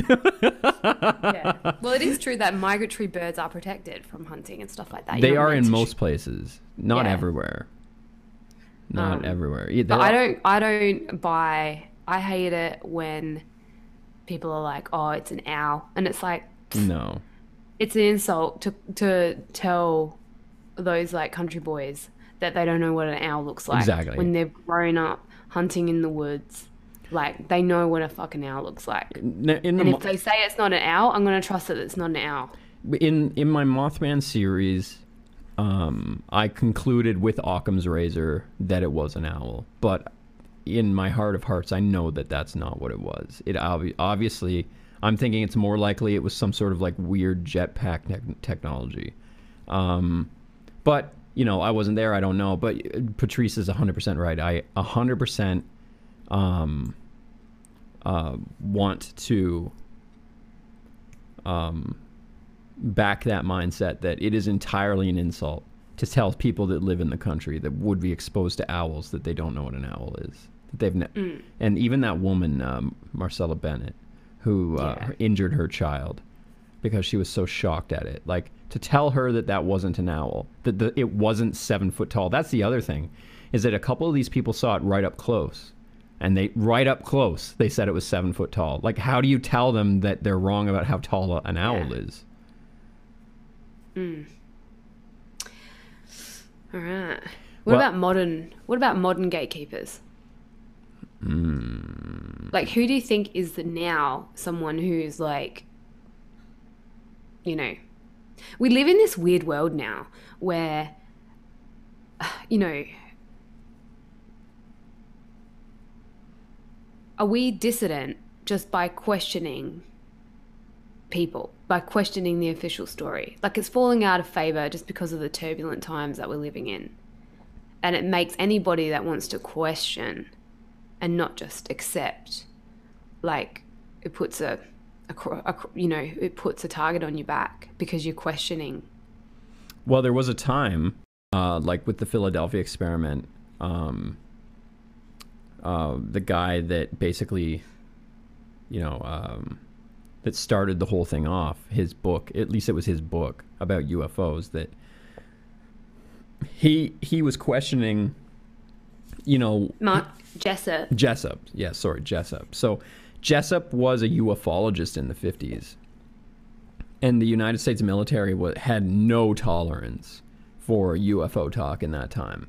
And there was literally a time when the consensus was that if you question the status quo that you're crea- creating dissidence. And I think that there might returning to that there might be well they're definitely starting to return to that now. Um, but there there might be something to that argument though as patrice says that just by like we like to question things. We like to um, come up with the alternate reasons for things. We like to um, we like to shake things up. But but again that's another just like how with the alternate history thing it's like even just this form of like questioning the status quo can that create like a divide in hmm. in a like civilized society? Can you literally we- wedge people away from each other by creating these sorts of questions? And is there And is there a line that you we should not cross when we question these sorts of things? Oh and that's the thing because now it's all very serious. Yes. like even 10 years ago we were like talking about stuff and people would be like oh yeah that's fun. Like it's just a little bit of fun bit of this bit of that and, it, I But mean, now it is fun it's kind of like it is still fun. Yeah, I like it. I have fun doing it. But that's because I like we we stop talking about it and we just go back to our normal lives and we don't create an entire we're not invested in it yeah we're not invested in it. Like we talk about it like wow that's interesting. You know, but it's not like we yeah have stock in it. right but there are people that take it too seriously Yeah, and I think now we're seeing this in the community at large, where people talking about the things that we're talking about now, um, and conspiracy theories. I'm, I'm doing air quotes. Mm, big air. Quotes. You can't see them, but I'm doing big air quotes going, these conspiracy theories, they weren't harmful Mm-hmm. because it was only a small percentage of people that would talk about them and engage with them. And even when you look at like old forums and stuff like that, it was never like da- dangerous or harmful. It was just people thinking out loud and wanting to talk to people that had those thoughts the same. Whereas now, like a lot of people, more people, it's become a majority where people are prepared to question. Mm-hmm. Well, and I think that that's what's making people I think too that afraid. there's like a worry. one people in charge. the people in charge, I think, are worried because so many of us now think this way that we're now willing to sort of question reality in this way that it opens us all up to being Mm. Yeah. victims of psychological warfare. Yes, and, and this is like I mean. this is the Much new era. This is the new era that we're in. Um, it's like uh, again, I'm not saying you or I or, or our audience here. You guys are all very smart people, obviously, but like the greater community at large, it's just like naive, bushy-tailed, wide-eyed people who are just curious, and those Yeah. people are so susceptible to disinformation. And that's like the Hmm. more nefarious side of disinformation is like foreign agents who are trying to create a divide in a civilized community or civilized society. Yes. And so, yeah, it's a really And this is it's what hard to think, isn't it? Like Thi- you don't want to be part of that. I don't want to. I don't want to participate in that. right. And But I still want to be able to have my own opinion and that's and what be able to like talk about things. And because I still think that yeah, we should be stimulating our mind because it's the last thing that that isn't controlled is our ability to think for our fucking selves. And this this is what I was getting at. I know that it like really upset a lot of people when I when I talk about how you know there can be nefarious uh, reasoning behind some of the you know some of the narratives that are pushed in these like alternate history communities and stuff. But this is why is because there is incentive for um, some uh, some groups to feed us information that's not true or at least like parts of information that are true to change our mindsets in a way that is harmful to the greater society. And like you have to start we're in that era now guys where we do have to start questioning when we hear information like if, if about anything bigfoot uh, Discernment. cone heads, like whatever it is that people are telling you about, like you have to question, like, am does does this narrative exist to basically make me look down on somebody else and divide me from them? And like I see that more and more, and that's I that's why I pumped the brakes with the alternate history series because I could see how my work could even be contributing to that.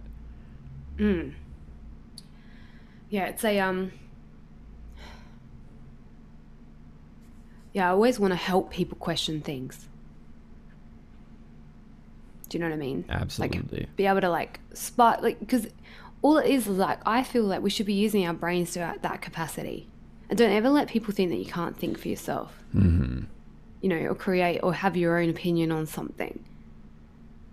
And that's what annoys me is that like sometimes even when we do this, we feel censored. Yeah. Oh, we are censored. Yeah, but even now I go, oh, I can't say that, I can't do that. But I'm just thinking, yeah, you know, maybe we like really shouldn't um, be worried about that because we're then adding to that problem. Because I think that people should be able to have like there should be almost like a just culture, I guess, where people should be able to say how they feel and what they think. You know, even if it isn't popular, because how are you going to be able to, you know, ever get past people's differences if you're not prepared to like fully hear them out? Well, I'm never ever going to stop questioning things, and I think that that's fun. And I feel like all of you guys at home should always feel open and welcome and safe in being able to question things.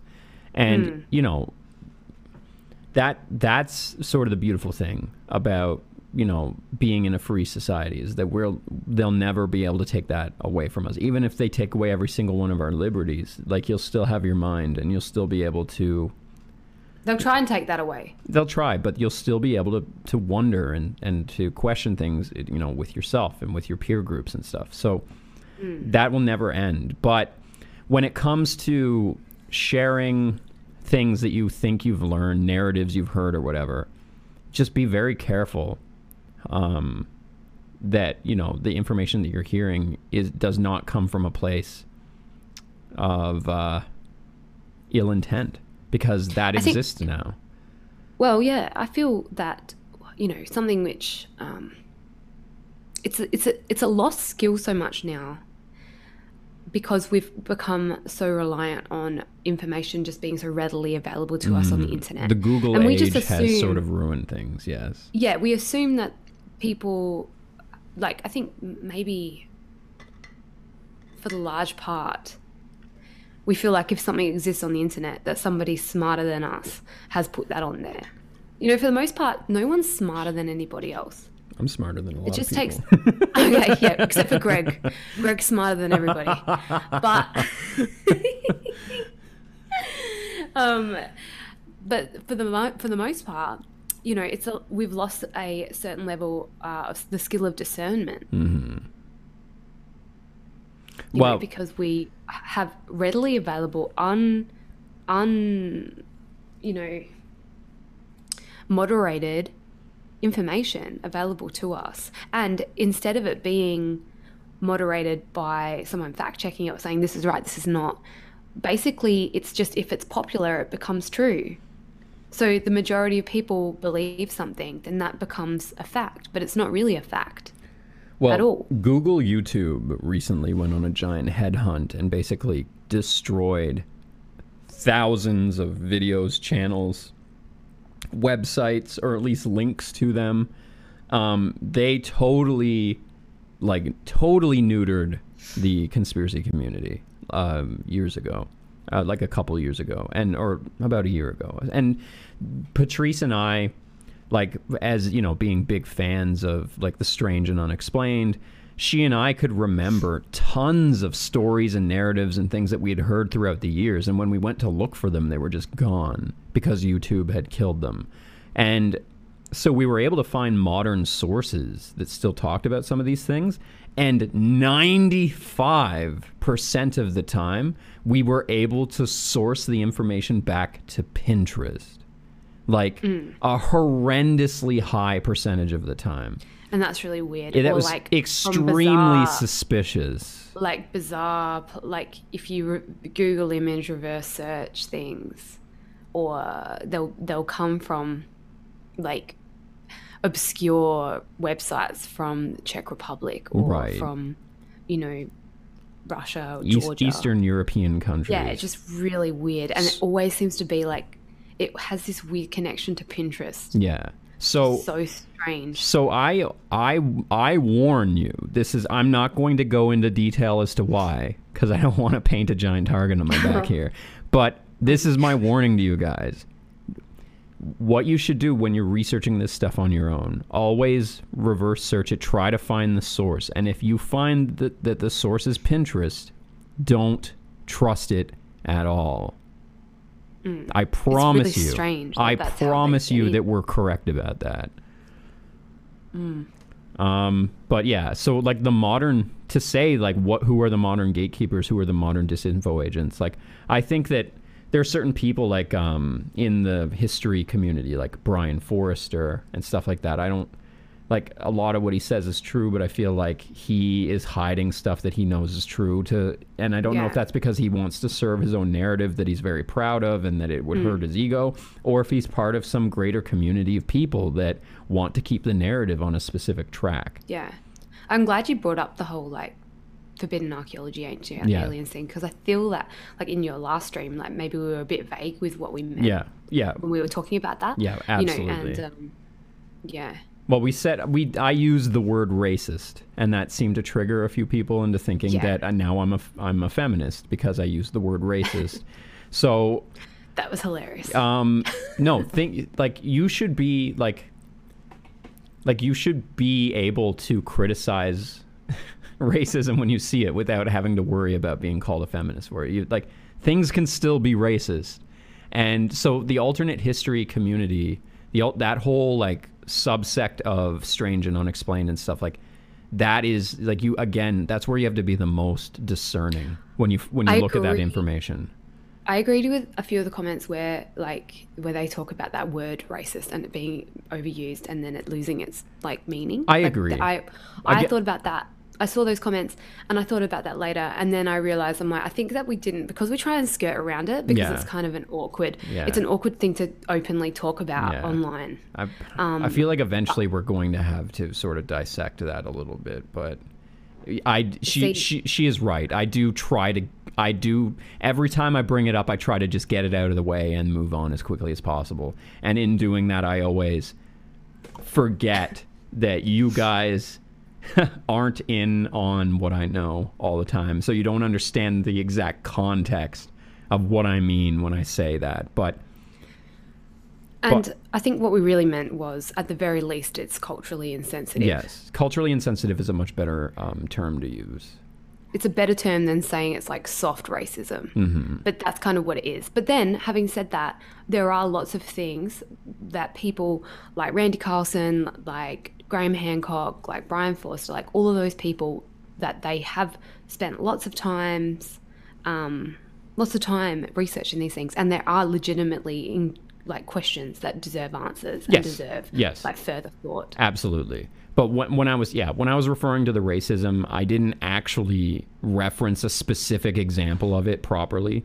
Um, there, I promise you, there are racist um, people in those communities that are pushing extremely racist narratives. But those are because we're not willing to talk about that. Um, yeah, I probably shouldn't have used the word racist because without being able to tell you an example of that, you guys have no idea what I was talking about. So, yeah, I, t- I take the blame for just throwing that word out there without giving an example of it properly. Um, Yeah.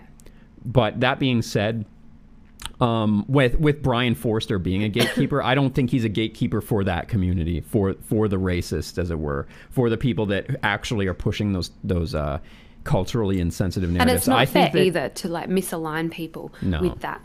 And No. I I've thought about that as well because yeah, it would be a shock and I wouldn't like to hear someone um you know, like yourself whose opinions I respect like uh, call me a racist for being like interested in something, you know, which Well, I mean, you came pretty damn close when we Oh, yeah. discovered this to to um, accusing me of it, though. And like, thank God you gave me the benefit of the doubt, and because you also have people in your life that are into it too, and you know that they were as naive to it as I was. That Yeah. that these there are like actually nefarious people pushing some of these narratives.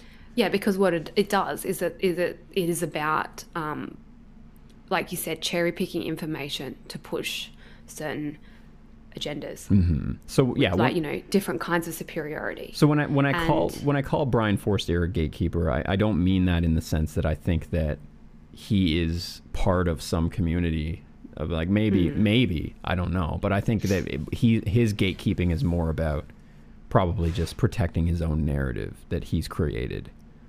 Yeah, because that's the thing, because they make books, they write books on it. Right. So know. there's very little incentive for people, even in the truther community, to be fully forthcoming Yeah. with the truth because each of them has an ego and each of them has a career. And like all of a sudden, half of your library that you've written is now useless if you accept that some information that you've been writing about for years is wrong.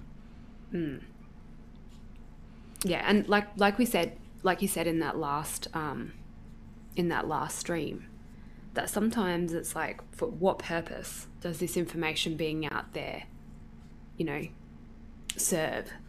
And people are free to believe whatever they want about whatever they want. Okay, so we've been going for about an hour and 20 minutes here. So we'll read a couple more super chats, take a quick Okay. break, and then we will find a couple stories that you guys have sent us. Uh, remember, if you want to have your voice heard, uh, super chat is the fastest way. We'll read super chats uh, three times per episode.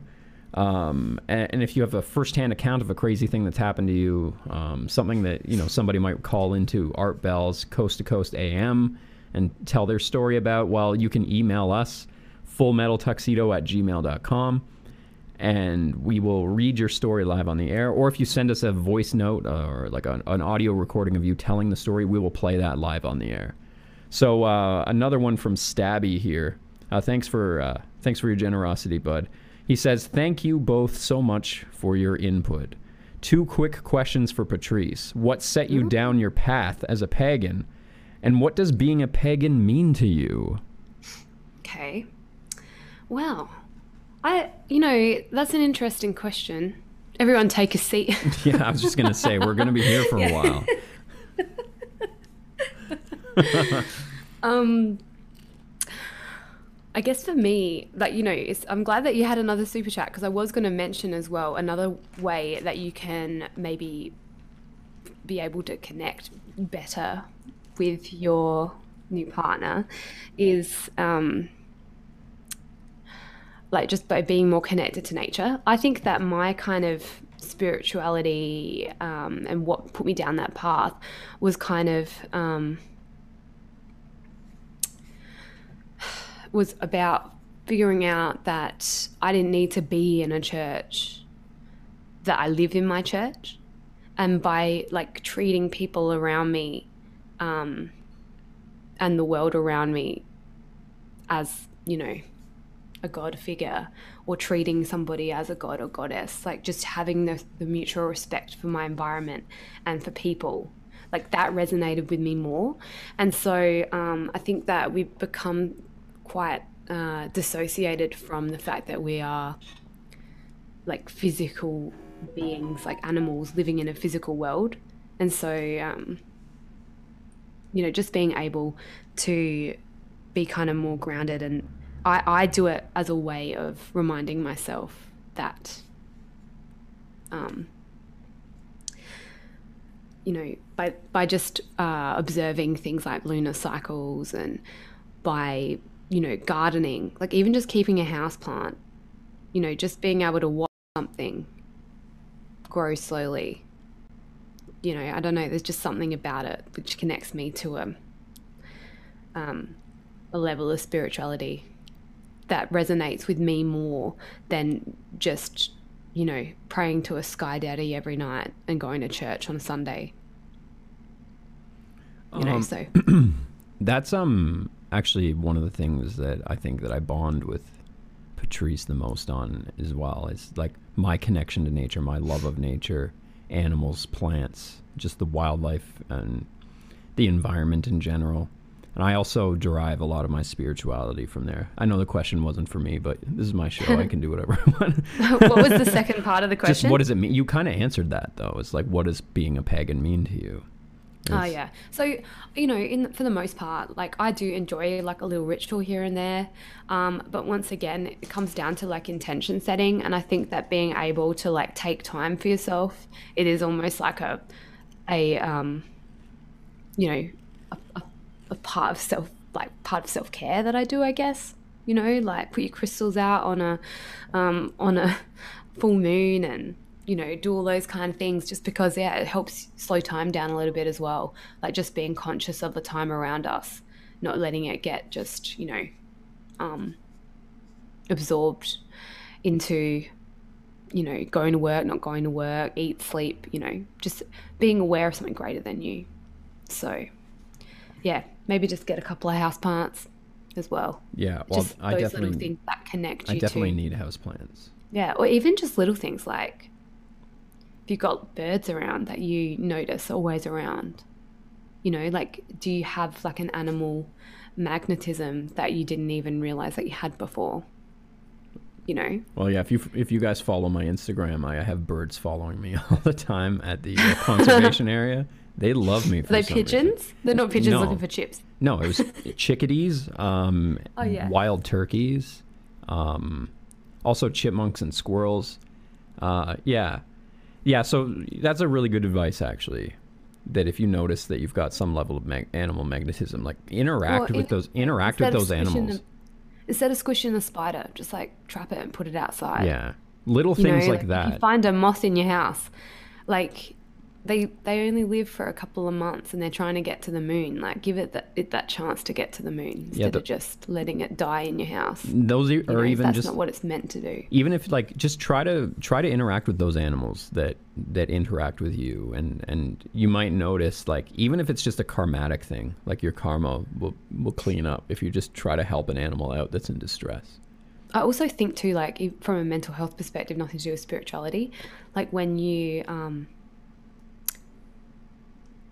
like a lot of, you know, depressive mindsets and things like that, very like focused on yourself, and so the moment that you can actually start to put your goodness and attention into something else, and when you care for something else, like you care for a plant you care for something it just it shows you um like that there's something greater than yourself that is actually spectacular advice you know and i think that sometimes we just need that little you know just to care for something else um and i don't know yeah So Jeffrey Rudy, uh, thanks for the super chat. Says, I just want you to know, I love the Philadelphia. I loved the Philadelphia video.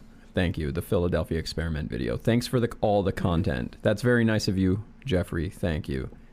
Um, that video didn't do very well, but I don't think that it was because it wasn't a good video. I think that YouTube literally buried it.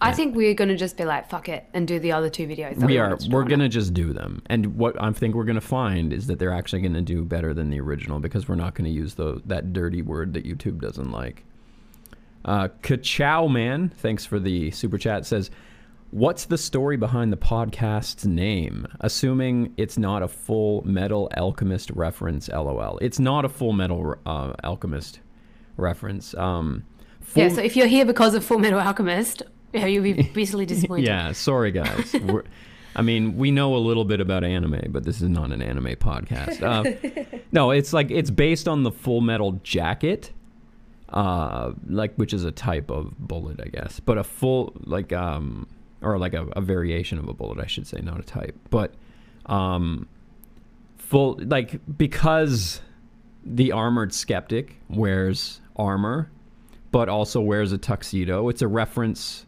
to that. It's a reference to the armored skeptic character. I I think that I well, I mean Patrice actually came up with the name, but I think Ha ha ha, the true genius in the background. yes, yes. Please recede back to the background. Um, no, uh, no. Yeah, Patrice. Patrice very cleverly came up with that nickname or with that name. But I think that it's so perfect because it could represent nobody other than the armored skeptic. If you know what the armored skeptic is, then full metal tu- tuxedo. I'm sorry. Oh my god, you so did sorry. the exact opposite. You unmuted your microphone. Too. Oh no, I'm so sorry. Oh no. Yeah, if you need proof that she's sick, she's been muting her microphone every Oh single time she's coughed. Sorry. Oh, that's so gross. I'm so sorry, everybody. so Truman uh Oh, how do you say that name? okay, I'm just going to say Truman. Sorry, I'm not going to say the rest of your name, buddy. Thank you for the super chat though. Truman says, "Been a fan since 2016, so I wouldn't so I would have been part of the staunch skeptic atheist, but I'm glad I grew out of that toxic mindset. I've tried to be more open-minded like a true skeptic. Love the new series and podcast, guys. James. Well, that is an amazing comment. Thank you, James Thank you. because that that is exactly my journey. And um i hate to use the word toxic but i know patrice patrice has been pretty in our conversations she's been pretty open about um what she doesn't like For a about second, you're gonna be like, "Sh- "You are toxic." about yeah what she doesn't like about the the atheist skeptic community that there is like a closed-mindedness in that group but there is a lot of gatekeeping as well. And i mean just sort of what we were talking about earlier tonight about um, how people should just be allowed to have their own beliefs and as long as they're not hurting anybody with them they should just be left alone but it's like the atheists and the skeptics or at least that community, there's a lot of people in those communities that just can't let people have fun. They have to crap on everybody's good time. And they think that because they have this perfectly honed logical mindset that they have the right to go and stomp on other people's beliefs. And that you know push some le- like display some level of superiority over these people for believing silly things. And so I'm I'm glad to hear that there's people in our audience that feel the same way that Yeah, because just because you don't believe, like I, I, you know how we've spoken about this before, is that sometimes there are people there that just don't like anything good or beautiful. right Doesn't matter. That's actually a good point. Sometimes it is just because we're dealing with people who literally are incapable of of seeing beauty. Wow, Yeah. that, that might be the cheesiest thing I've ever said. You're like, I just vomited a little in my mouth. Yeah.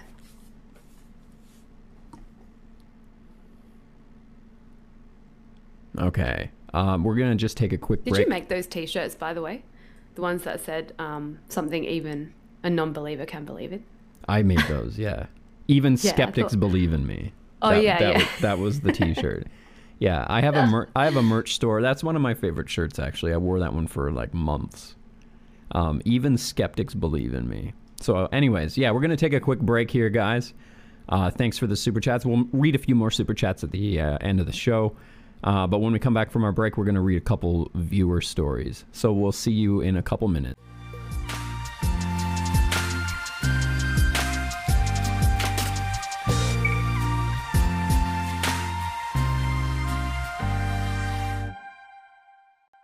All right, everybody, we are back. So we got a few stories for you. We're gonna try to make this quick because we we our last segment went on for way too long. God. I wonder if it had anything to do with Patrice being allowed to talk about herself. no, I'm just joking. That's completely, you know, you saying that's completely like unself-aware. No, don't turn this around on me. That's not fair. This is my show. I don't know who was the one who, when he edited the podcast at one time, was like, "I really waffled on a little bit," and I was like, "I wasn't gonna say it." No, I I spent like the whole first third of this show talking about how awesome I am, so it's not really fair. No, it was when you were like intricately explaining like a detail of like a nut or a bolt or something, and I'm like, "Get to the point, man! Get to the point." So, um, yeah, we got a few stories for you. I'm just going to start off with a, sh- uh, a short one here. These stories do not, they're not really related to each other, but they're just a few fun stories that we picked out of our, our pile here. So this one's from Adam. Three things to know about me. I don't scare easy. I love the paranormal content, and I am a former Christian. Now I lived Now I lived in a duplex for five years before my fiance and I moved. Our laundry was in the basement, so you can imagine how many times I went down there. Yeah, my laundry's in the basement too, and I really hate that. So that's annoying. Um, in the fifth year we lived there, I had a 48 hour period where I was terrified to enter the basement. Every time I went down, I felt like I was being watched until I stood up at the top of the stairs and just couldn't find the courage to enter the basement. One day I worked up the courage and never felt that fear again. I never saw or heard anything. It was just a feeling. I cannot understand what happened. I will never forget that fear. Love your content, Adam. So that's that's a really interesting story because we've mentioned that a few times in some of our earlier podcasts about having this strange intuition that you shouldn't go somewhere, that you should avoid something. And that's like that's such a terrifying feeling and uh, we also talked about examples when that actually paid off.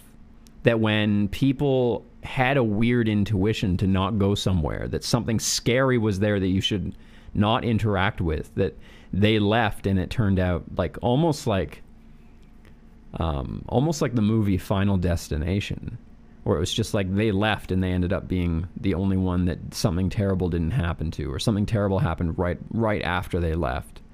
Um, there was a, a story from a from one of you guys in an uh, earlier podcast as well, where you were just told to get out of the room. Got to get out of the room right now, and you did, and then the roof, the ceiling collapsed in on your room. So that's that's beautiful. And I've had that too, Adam. I've had that too, where just like something that I had done a million times, a place I had been to a million times, all of a sudden I just get this irrational fear. And it just feels so real. Like, don't ever go in there again. And uh, I'm glad to hear that you were able to you fight off that, that fear, work up the courage, and go, and nothing ever happened. Alrighty, yeah. Basements seem like I just always think of like Home Alone when I hear scary stories about basements.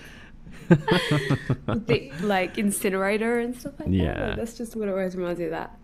All right. I love so that. I've got I got a story here from um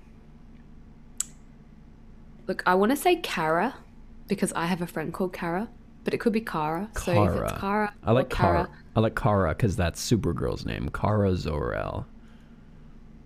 Pardon? I don't know who you're talking about.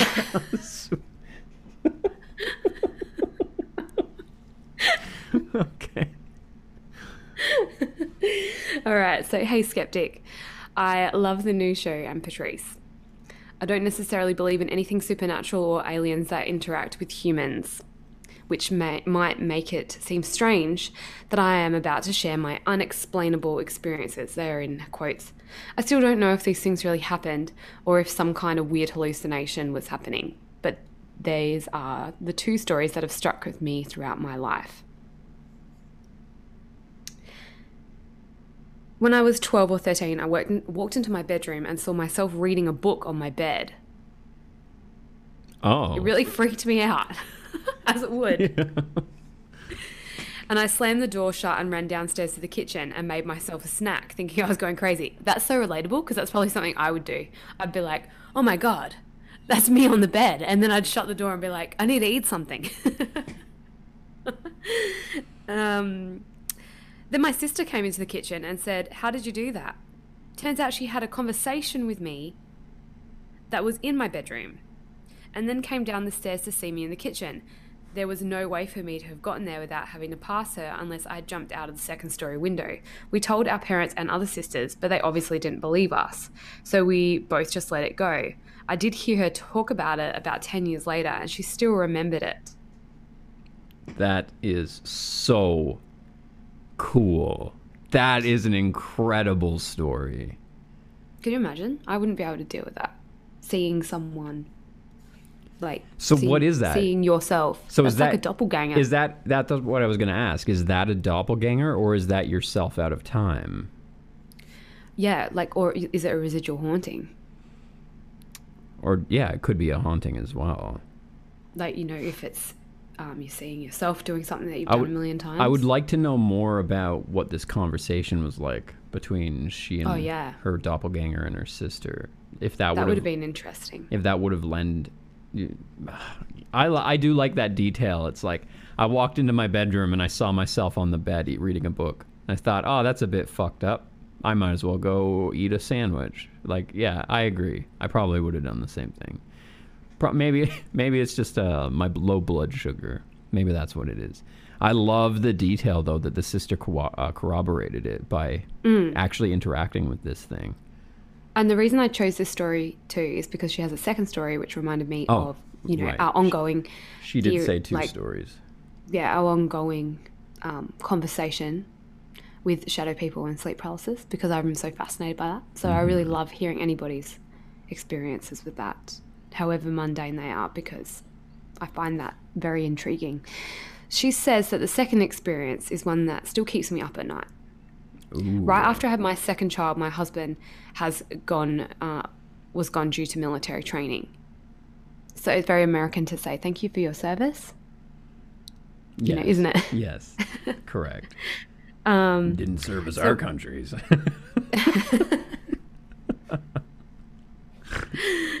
you know, I'm all, I'm still all for people that are prepared to lay down their lives to oh. protect oh no, the liberty. That was I was being that we enjoy. Yes, absolutely. Most respect So- to those who serve. and especially military wives as well, because that's some hard business. That's like single parenting, Yeah, you know, and not knowing if that person you love is coming back. So much respect to you as well. So it was just me and my baby and toddler in the house. It was in the middle of the night and I was asleep, but I heard someone say, Wake up. Ooh. I opened my eyes. Ugh, I just got shivers. And there was a man that was entirely black just about to touch me. Oh no. I can't even imagine as a woman, Jesus your husband's away and you've got two children in your house and there's someone above your bed about to touch you that's just told you to wake up. No. As soon as I opened my eyes, the man jumped back and walked backwards to the corner of the room away from me.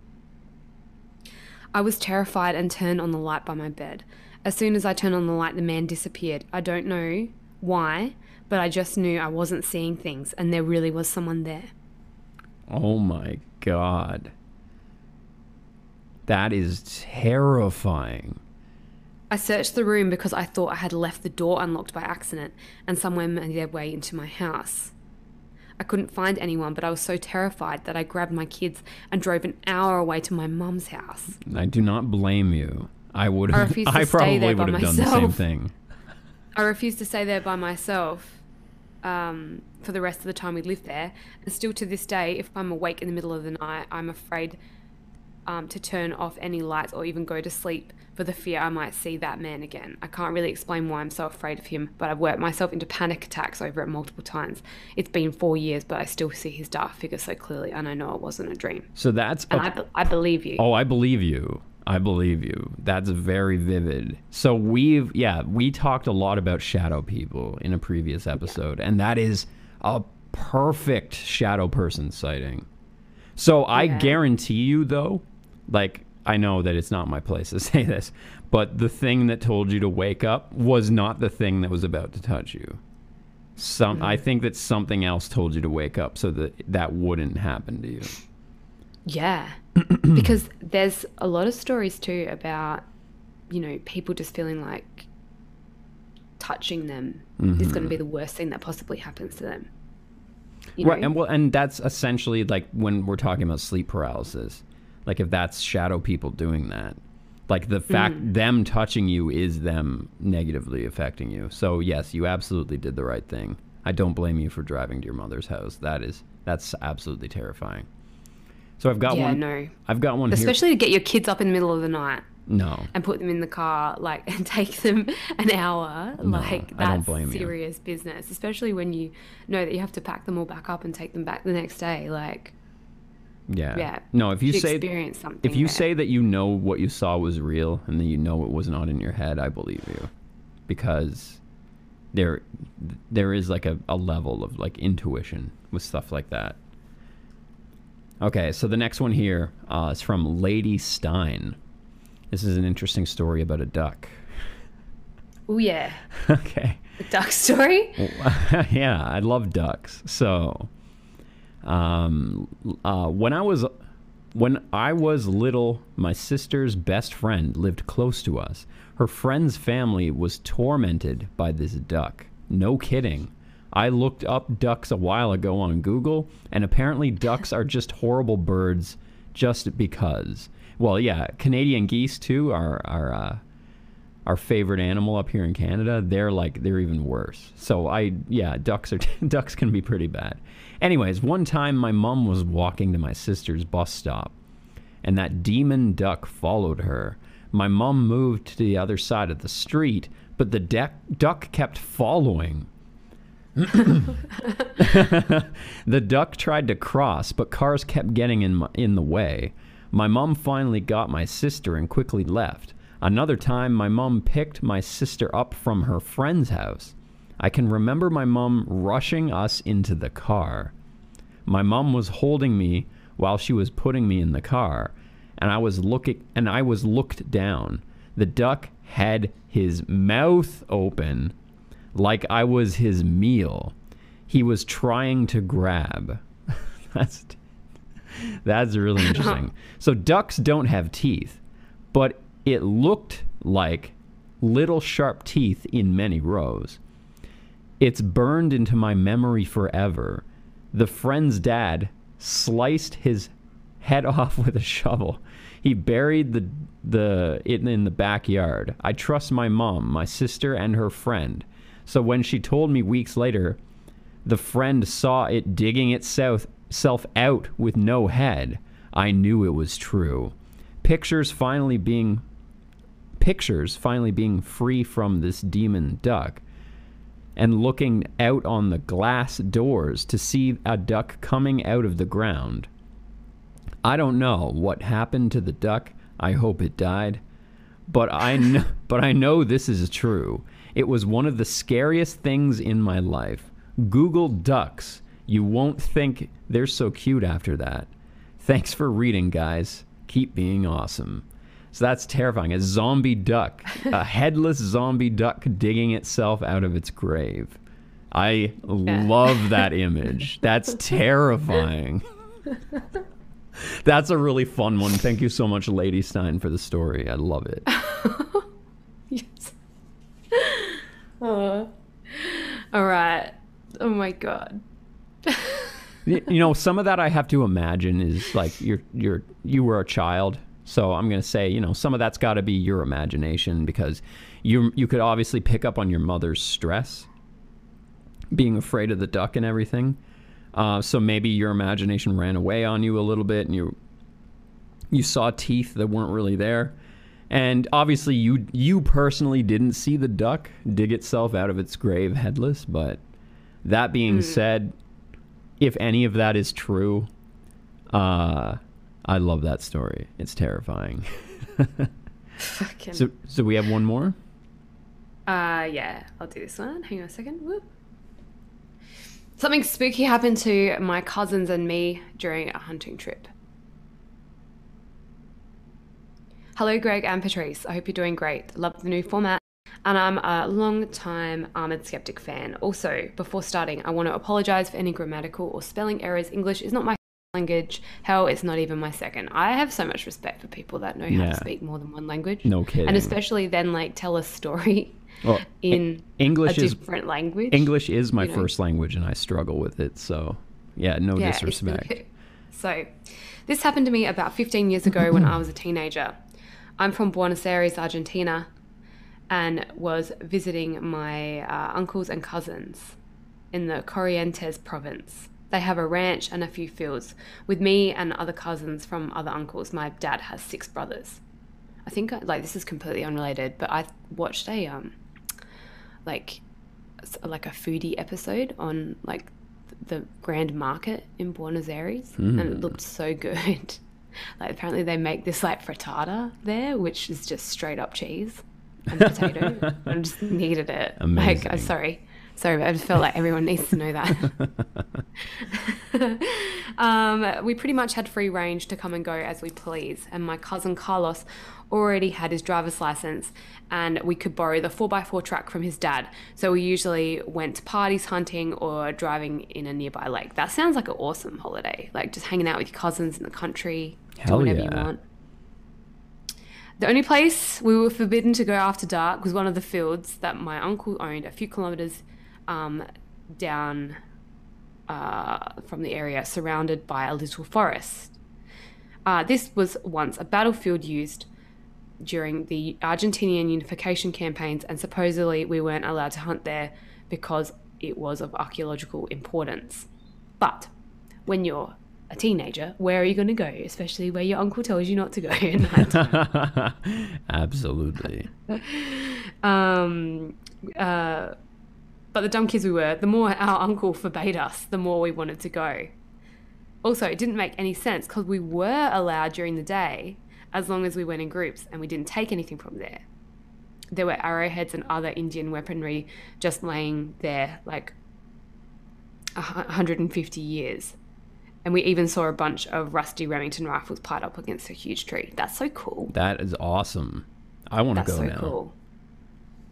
Um, that's awesome. Uh, one night, we told our uncles we were going to go camping on the other side of the lake. so you've gone the complete, like, you know, other way. There wasn't any cell phone reception, so they couldn't call us. Wow, there was like a lot of thought put into this. Yeah. I love it. And then sneak into the field. Once there, I saw a huge hare and I took a shot. I'm a pretty good shoot. And I'm pretty sure I hit it, but the bullet didn't hit the ground behind it. But uh, sorry, but the bullet hit the ground behind it like it wasn't even there. The hare didn't even get spooked. It just lifted its head and looked at us and started calmly going d- deepest into the forest. I took another shot, and again, the bullet connected to where it was standing, but it didn't hurt it. Oh no. We followed it for a few meters and we started hearing whistles like something cutting the air. Oh, that's interesting. Something cutting the air. That's such a vivid.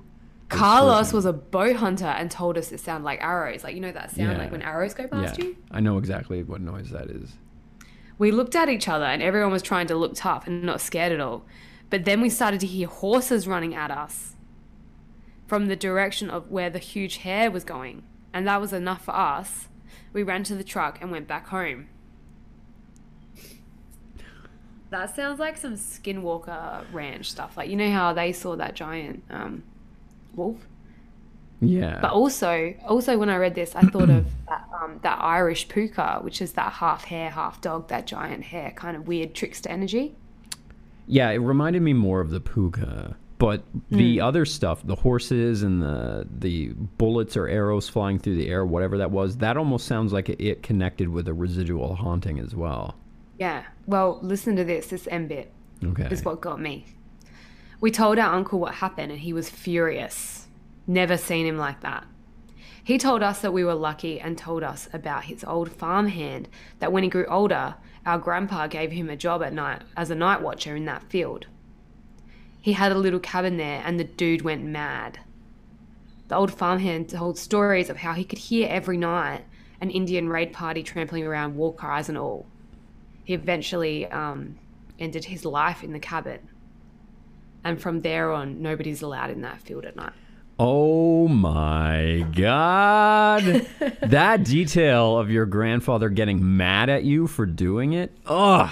If this story isn't true, you are a master storyteller because that is Yeah. such a beautiful beautiful detail.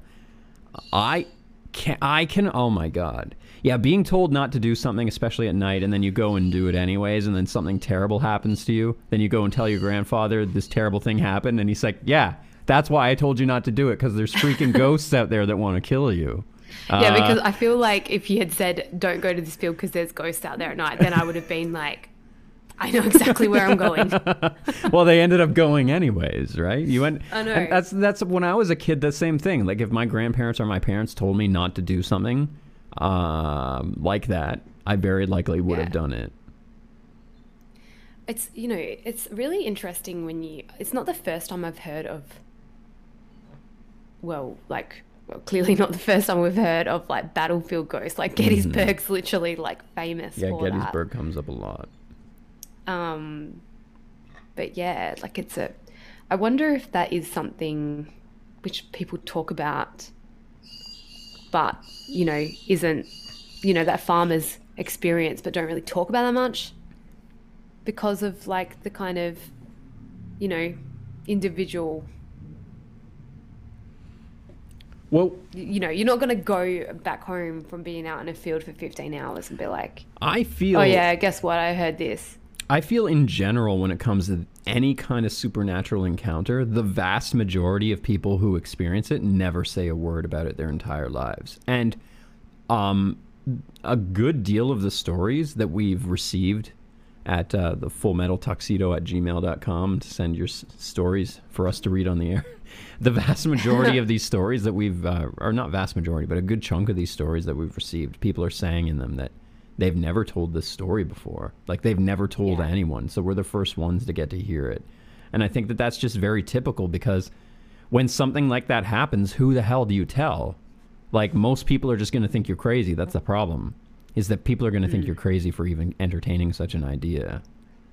But especially if you're like, oh yeah, I hear like every time I'm down in this field, I hear like, uh, you know, like some kind of battle. hmm You know, like that. That's a whole nother level. Yeah. You're not exactly gonna go and tell your wife that after you've been like, you know, plowing the fields. Also, some weird cryptid came out and we shot it twice and it, it didn't seem to care. Yeah, like it was a man-sized hare. like that's very that's extremely similar to the Skinwalker Ranch story. Yeah, with the wolf. The wolf man thing that was shot twice and it didn't seem to care until it was shot the third time and it's just like, okay, buddy, I get the hint, and then it just very slowly left. Maybe I could look into some more like kind of bunny man stories. I know that sounds funny to like, like you know, like were rabbit kind of thing. But that that's what the 'Cause, like, people is, though. Yeah, but you know, I don't know. I feel like And the that is puka- kind of like the puka is. That's is a more trick- folklorish, not like I saw a bloody. But the puka is a trickster spirit, which puts it in the same category as the skinwalker. Yeah. All right. Well, we've been gone a fair while, haven't we? Yeah, well, yeah, we got to wrap this up because these episodes have to be less than three hours. Uh, but thank you for joining us, everybody. Uh, thank you for all of the super chats. Thank you for sharing your stories with us.